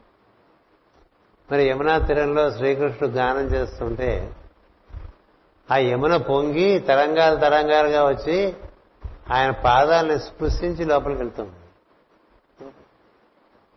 ఆ స్పృశ ఆ స్పర్శ కూడా ఆయనకి ఏమాత్రం ఇబ్బంది కలగకుండా స్పృశించాలని యమున తాపత్రయపడుతూ స్పృశించలేక స్పృశించి స్పృశించినట్లుగా స్పృశించిందని రాస్తారు భాగవతంలో.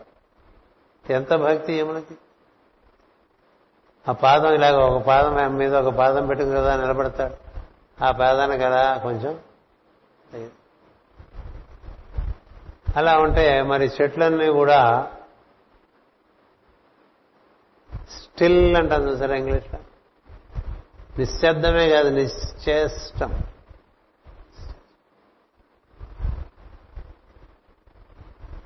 నిశ్చేష్టులై ఉండిపోయేవి. అంటే చెట్లకే అలాంటి అనుభూతి కలిగింది. దాని మీద పెట్టెలకు ఎలాంటి అనుభూతి కలిగింది. అక్కడ ఉండేటువంటి ఆవులకి దూడలకి చేరినటువంటి ఈ పిల్లలకి అందరికీ. ఏం చేసేవాడు అక్కడ? కేవలం పిల్లన కురువు ఆ పిల్లన కురువు తరంగాలు ఎక్కడెక్కడికో ఎక్కడికెక్కడికో ఎక్కడికి ఎవరిని ఉద్దేశించి ఆయన గానం చేస్తున్నాడు అనేది మనకు తెలీదు. తెలుసా? అది లోకాలన్నీ దాటి వెళ్ళిపోయేటువంటి వేణుగానం. ఇప్పుడు మీరు మంత్రధారంలో చదువుకోలా వేణుగానం వినిపిస్తుంది కదా? ఎప్పుడో ఎక్కడో చేసిన వేణుగాన తరంగాలు అది ఎక్కడ? ద్వారకలో చేసినటువంటి వేణుగానం ఆ తర్వాత కొన్ని రోజుల పాటు అలాగా వాతావరణంలో ప్రతి వాళ్ళు దాన్ని మింగి కొంచెం కొంచెం కొంచెం కొంచెం వదులుతున్నట్టుగా ఉంటుంది. రుచికరమైన పదార్థం మళ్ళీ నోట్లో తెచ్చిన వెళ్ళినట్టుగా జీవులందరూ ఆస్వాదిస్తూ ఉంటారు. అది భూమి మొత్తం నిండిపోతుంది. అందుకని కృష్ణుడు వేణుగానం అంటే కాళీప్రసాద్ ఉన్నాడు కాబట్టి చెప్తున్నా. తన్మయత్వం. ఉండేవాడు ఎవడో తానుగా ఇంకెవడో ఉండేవాడు కదండి. అందరూ ఒకడైపోయేవారు. పిట్టలు జంతువులు వృక్షాలు నది పంచభూతాలు ఈ గోప గోపీజనులు ఎక్కడో దూర ప్రాంతాల్లో ఉండేటువంటి మునులు పర్వత ప్రాంతాల్లో ఉండే ఋషులు ఏంది అలాంటి వేణుగాను వినాలంటే లోపలికి వెళ్ళాలి. బయట వినాలంటే లోపలికి వెళ్ళాలి. అది అది మనకి రహస్యంగా చెప్పబడి ఉన్నది. వేణుగానం ఎక్కడ వినిపిస్తుంది? నీ సుషుమ్నలో. వేణువు అంటే నీ వెన్నుదండమే వేణువు అందులో ఉండేటువంటి సప్త కేంద్రములు ఉన్నాయే ప్రజ్ఞా కేంద్రములు. అవే రంధ్రములు.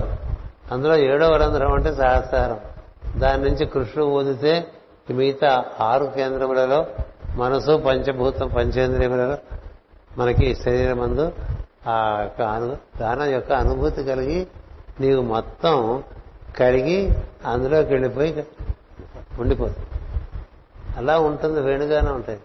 ఓంకారం ప్రణవమే ప్రణవమే అట్లా వ్యాప్తి చెందింది అనేటువంటి విషయం మాస్టర్ గారు క్రీడామయుడు అనే పుస్తకంలో రాశారు.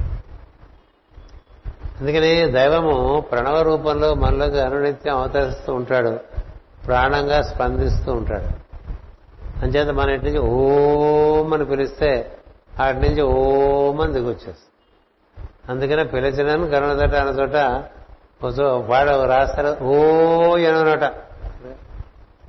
కదా? నువ్వు ఓ అంటే ఆయన ఓ అంటటండి ఏం చేద్దంటే ప్రణవనాదంలో అట్నుంచి ఇటు నుంచి మనం ఓంకారం చేస్తే అటు నుంచి ఆయన ఓంకారం చేస్తాం. ఇటు నుంచి మనం హలో అంటే అటు నుంచి హలో అంట. అలా వినిపిస్తుంది. అలా వినిపించింది అనుకోండి ఆ తరంగాలు నిన్ను ఉన్న స్థితి నుంచి ఉత్తమ స్థితిలోకి తీసుకువెళ్ళి నీవు లేని స్థితిని నీకు కలిగిస్తుంది అందుచేత అలాంటి కృష్ణుడు మనకి అందుచేత కృష్ణ భావన ఇలాంటి భావనలో ఉండటం చేతనే కదా మీరాబాయి. ఆమె సుక్షత్రియ వంశంలో పుట్టి ఒక రాజ్యానికి రాజైనటువంటి ఆయనకి పట్టమహిషిగా ఉండి ఈ వేణునాదం నిత్యం వినిపిస్తుంటే లోపల అలా గానాన్ని పట్టుకుని ఎక్కడ వినిపిస్తున్నారు కదా వెళ్ళిపోతూ ఉండేది. మామూలుగా మనమైతే ఆవిడకి డిప్రెషన్ వచ్చిందని చెప్తాం. ఇన్కోహరెంట్గా బిహేవ్ చేస్తుంది అనుకుంటాం పిచ్చెక్కింది అంటాం అంటాం కదా అలా అలాగే అలాగే అన్నారు ఎక్కడో ఎవరో కృష్ణ భజన చేస్తే చేస్తుంటే ఈ ఉన్నపడాన్ని లేచెడిపోయి ఆ జోగులతో కూర్చుని ఆ భజనలో చేరిపోయి అట్లా తమ్మవుతుంది అక్కడ భజన చేసే వాళ్ళకి ఇవి రాణిగారు వాళ్ళకి అభావం ఉండదు. కానీ ఊరంతా తెలిసిపోతూ ఉంటుంది. రాణిగారు ఇక్కడ ఈ బజార్లోనూ ఆ బజార్లోనూ. ఇంకో బజార్లోనూ సన్యాసుల దగ్గర గుళ్ళ దగ్గర ఎక్కడ భజన చేస్తుంటే అక్కడలాగా వచ్చేస్తూ ఉంటారండి. ఎట్లా ఉంటుంది రాజుగారు? ఎలా ఉంటుంది? పక్కనుండే వాళ్ళు చెప్పారు సార్ మరేమనుకోపోకండి. అమ్మగారు ఇలా వెళ్ళిపోతున్నారు. ఏం చేస్తాడు? చెప్పి చూశాడు చెప్పి చూశాడు చెప్పి చూశాడు. అది కృష్ణ సంకల్పం. అందుకని ఓ రోజు భరించలేక విషమిస్తాడు. చచ్చిపో నాకు సమస్య ఉండదు నీకు సమస్య ఉండదు వెళ్ళిపోవచ్చు కృష్ణుడు ప్రహ్లాదుడే విషయం తాగాడు అనుకోకండి. మీరాబాయి కూడా విషయం తాగాడు. ఇచ్చాడు రానా నీ దగ్గరికి వచ్చేస్తాననుకుంటూ పాడుతూ నీ దగ్గరికి రావడానికి నాకు ఇది ఉపకరణం తాగేస్తున్నాను ఏమీ కాదు. అదేలా అండి మనకు తెలిసినటువంటి medical knowledge it's not possible. విషయం తాగి బతకటం ఏంటి? ఇక లాభం లేదని స్వతంత్రత ఇచ్చేస్తాడు భర్త. నీకు ఎలా కావాలంటే అలా ఉండమంటే అలాగా నడుచుకుంటూ జైపూర్ నుంచి బృందావనం వచ్చేస్తుంది. అలా కీర్తన పాడుకుంటూ వచ్చేస్తుంది. బృందావనం వచ్చేసరికి అక్కడ సమస్తం ఆనందంలో ఆమె శరీరం ఉంది ఎలా ఉంది? కృష్ణ భక్తి. ఇలాంటి మహాత్ములు సూరదాస్ మీరాబాయి ఈ కాలం వాడు ఆ కాలం వాళ్ళు తీసుకుంటే మైత్రేయాది మహర్షుల ముందు చెప్పుకోవాలి.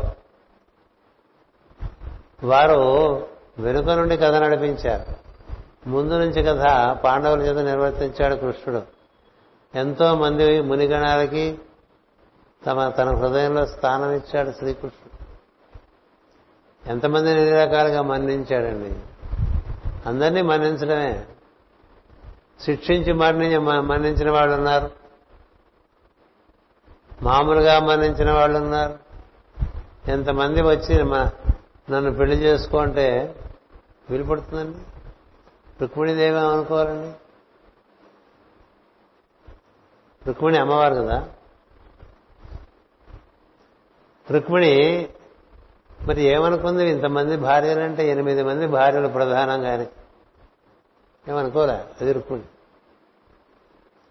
ఎందుకో తెలుసా? రుక్మిణికి అంతకుముందే చాలా పూర్వం తెలిసిపోతుంది ఈయన జగత్తుకే భర్త మనకొక్కడికే భర్త కాదని. తెలుసు.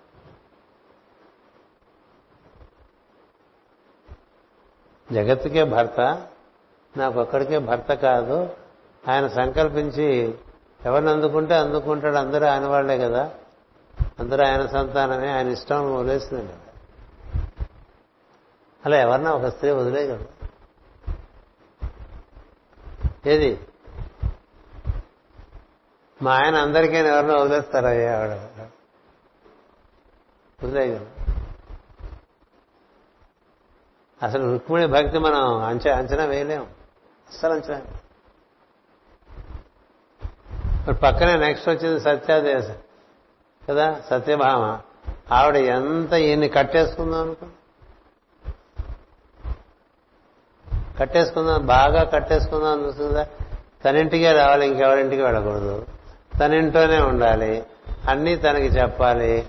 తనకి తెలియకుండా ఎక్కడికి వెళ్ళకూడదు. ఇట్లా మామూలుగా సాధారణంగా ఒక భార్య ఒక భర్తను కట్టుదిట్టం చేసినట్టుగా చేస్తుంది. మనకి ఆయ- ఆవిడికి ఎంత సున్నితంగా నేర్పిస్తాడు కృష్ణుడు? ఇచ్చి నేను నీకు ఒక్కడికి సంబంధించిన వాడిని కాదు ప్రపంచానికి సంబంధించి అందుకని ఈ ప్రశ్న పార్వతీదేవి శివుని కూడా అడుగుతుంది. శివపురాణంలో అలాగేనా? మీరు కూడా అంటుంది. అలా కాదు. ఆ తత్వం వేరు ఈ తత్వం వేరు. నాకు నువ్వు తప్ప ఎవరు ఉండరు. ఒకటి ఇక మిగతా అంతా సంతానమే. మిగతా జీవకుటంతా కూడా నా సంతానమే. నాకు నువ్వు నీకు నేను మనం శాశ్వతలం అని చెప్తా. లక్ష్మీదేవి అడిగితేనేమో ఒకసారి ఎక్కడో పాతాళంలో విష్ణుమూర్తి గురించి చాలా భయంకరంగా తపస్సులు చేస్తారు నలుగురు కన్యలు. ఈయనేమో భక్తికి అవసుడైపోతాడు కదా. లక్ష్మీదేవి కూడా చూస్తుంది.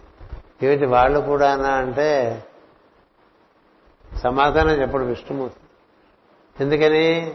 వేచి ఉంటాడు. లక్ష్మికి అర్థమయ్యేంత వరకు వేచి ఉంటాడు. లక్ష్మికి క్రమంగా అర్థమవుతుంది. తన పతి తనకొక్కడికే పతి కాదు జగత్పతి అని. ఇట్స్ ఓకే బాస్ అని చెప్పేస్తుంది. ఆవిడే రక్మిణి రుక్మిణిగా వచ్చింది కాబట్టి ఈవిని చేసుకున్నట్టు అంటే సంతోషం అనుకుంటుంది చెల్లెలుగా చూసుకుంటుంది అసూయ దాటేసినటువంటి అత్యుత్తమమైనటువంటి స్త్రీతత్వం మన రుక్మిణిలో కనిపిస్తుంది. సత్యభామ ఒక రకం కదా? జాంబవతి ఒక రకం నాగజత్ని ఒక రకం మిగతా పేర్లు మనకు గుర్తు కూడా ఉండవు అనుకోండి. నాలుగు ఫిఫ్టీ పర్సెంటే మనకు గుర్తుంటాయి. ఇది కాక మరి నరకుడు సంహరించే సమయం అదొకటి చెప్పి ఆపేస్తా. ఇట్లా చెప్పుకుంటూ వెళ్తే ఎన్ని ఘటాలు ఉన్నాయో. ఒకసారి మూడు గంటలు చెప్పుకున్నాం కృష్ణ గురించి ఘటం ఘటం ఘటం ఘటం చాలా అనేక దొంతర్లలో ఉంటుంది అది. అర్థం అర్థం చేసుకో. కృష్ణుడి కన్నా సంఘకర్త లేడని ఒక ఆయన చెప్తాడు. ఇది సంఘ సంస్కర్త. ఏం చేద్దంటే నరకుడు పద పదహారు వేల మంది కన్యల్ని తెచ్చి తన స్వాధీనంలో ఉంచుకుంటాడండి. నన్ను పెళ్ళి చేసుకోండి అని అడుగుతూ ఉంటాడు. అంగీకరిస్తే చేసుకునేట్లు. వాళ్ళు అంగీకరిస్తారు ఎందుకు అంగీకరిస్తారు? మామూలుగా ఒక ధర్మం ఏంటంటే ఏ పురుషుడు ఏ కన్యను జయించి తెచ్చుకుంటాడో ఆ కన్య ఆ పురుషుడిదే. అదొక ధర్మం ఉంది. ఏ కన్యని ఏ పురుషుడు జయించి తెచ్చుకుంటాడో ఆ కన్య ఆ పురుషుడిదే. అందుచేతనే అమ్మ వెంటపడుతుంది భీష్ముడు వెంట నువ్వు నన్ను జయించి తెచ్చుకున్నావు నువ్వే నా మొగుడు నన్ను చేసుకోమని వెంటపడుతుంది సరే ఈయన నిరాకరించడం వల్ల ఈయనకు ఉండేటువంటి కమిట్మెంట్స్ వల్ల ఆవిడే సిఖండిగా పుట్టుకొచ్చి మొత్తానికి పని కానిచ్చేస్తుంది ఈయన మరణానికి కారణం అలాగే ఇక్కడ పదహారు వేల మంది కన్యలు ఉన్నారు. సో యుద్ధానికి సత్యవతి ఏమైంది సత్యభామని తీసుకుని వెళ్తాడు. కదా? యుద్ధం చేయించిన సందర్భంలో నరకుడు మరణించడం అనేటువంటిది. నరకుడు ఈ శాపం భూదేవి చేతిలో చచ్చిపోవాలని. అందుకే నేను వెంటపడి వెంట పెట్టుకుని తీసుకెళ్ళి ఈయనకేదో ఏదో స్పృహ తప్పినట్టుగా నటించి ఆవిడ చేత బాణం వేయించి మతానికి పూర్తి చేస్తాడు. కీర్తి ఈయనకు వస్తుంది. పదహారు వేల మంది కన్యలు చెరవ విడుపు విడుపు జరుగుతుంది వాళ్ళంతా చెర విడిపిస్తాడు. విడిపిస్తే అప్పటికి వాళ్ళు చాలా కాలం నుంచి ఆ చెరసాల్లో ఉన్నవాళ్ళు. రకరకాల వయసులో ఉన్నారు వాళ్ళందరూ. తనకన్నా పెద్దవాళ్ళు ఉన్నారు. తనకన్నా చిన్నవాళ్ళు ఉన్నారు. అంటే వృద్ధుల దగ్గర నుంచి బాగా కన్నీలుగా ఉండేవారు అందరూ. అన్ని వయసులో వాళ్ళు పదహారు వేల మంది ఉన్నారు. వాళ్ళందరూ నువ్వు మమ్మల్ని ఈ విధంగా విడుదల కల్పించామని సంతోషించమా? లేకపోతే ఇప్పుడు మాకు దిక్కేమిటని ఎడమా అని వాళ్ళకి ఎవరు దిక్కు? కొంతమందికి అయితే వాళ్ళ అమ్మ నాన్న ఉండి ఉండి ఉండకపోవచ్చు. కదా? వెళ్తే ఎవరు ఆదరిస్తారో ఎవరు అన్నదమ్ములు ఆదరిస్తారో లేదు తల్లిదండ్రులు ఆదరిస్తారో లేదో అందుకని పరాయి పంచలో కొన్ని ఏళ్ళు ఉండి వచ్చినటువంటి కన్యని మళ్ళీ ఇంట్లో తీసుకుని ఆదరించడానికి ఒప్పుకుంటారో ఒప్పుకోరు. ఒకవేళ ఒప్పుకున్న చాలా మంది వయసు మీద పడిపోయింది వివాహానికి ఏమాత్రం వాళ్ళ దగ్గర అర్హత లేదు. ఇలాంటి ఒక సోషల్ ఇష్యూ ఒకటి వచ్చిందండి. వస్తే ఆయన అడుగుతాడు వాళ్ళని మిమ్మల్ని రక్షించే ఉద్దేశంతోనే నేను ఈ నరకుడి సంహారానికి పూనుకున్నాను. అందుచేత మీ రక్షకుడు నేనే నేను ఒప్పుకుంటాను. నన్ను ఏం చేయమంటారు చెప్పు అంటే వాళ్ళందరూ మాకందరికీ నీ భార్య అనే స్టేటస్ ఇచ్చేయమని అంటే ఈవిడ కృష్ణుడు భార్య అంటే ఇంకెవరు ఆయన వాళ్ళ దూరికి రారు కదండి. అంతేగా? అంటే జాగ్రత్త ముట్టుకోపోకండి. ఎస్పీ గారు అమ్మాయి ముట్టుకోకూడదు. పోకిరీలు ఎప్పుడు సంఘంలో ఉంటారు కదా. అవివాహితమైన స్త్రీలు ఉంటే ఎంత వీళ్ళకి ఇబ్బంది? సంఘంలో అలజడి. అందుచేత కృష్ణుడు ఆలోచించి అలాగే తీసుకు అలాగే మీ అందరికీ నేను భర్తను. నా భార్యలుగా మీరందరూ ద్వారకలో నివసించడానికి ఏర్పాట్లని నేను చేస్తానని పదహారు వేల మందికి మందిరాలు ఏర్పాటు చేశాడు. మరి అప్పట్లో గ్రూప్ హౌసింగ్ ఉందో లేదో మనకు తెలియదు కదా? పదహారు వేల మందికి తన భార్యగా ఉంటే ఎలాంటి స్థితిగతులు ఉంటాయో అలా ఏర్పాటు చేసేసి వాళ్ళందరికీ తన సాన్నిధ్యం ఇచ్చాడు. అసలు ఎలా చూసి చేస్తాడో చూస్తానని నాలుగురు ఒకసారి ఎందుకంటే ఇది నభూతో నా భవిష్యత్తు ఎప్పుడు జరగరా ఇలాంటి విషయం కదా? ఎనిమిది మంది భార్యలు ఉండగా మళ్ళీ పదహారు వేల మందిని భార్యలుగా అంగీకరించడం ఏమిటండి?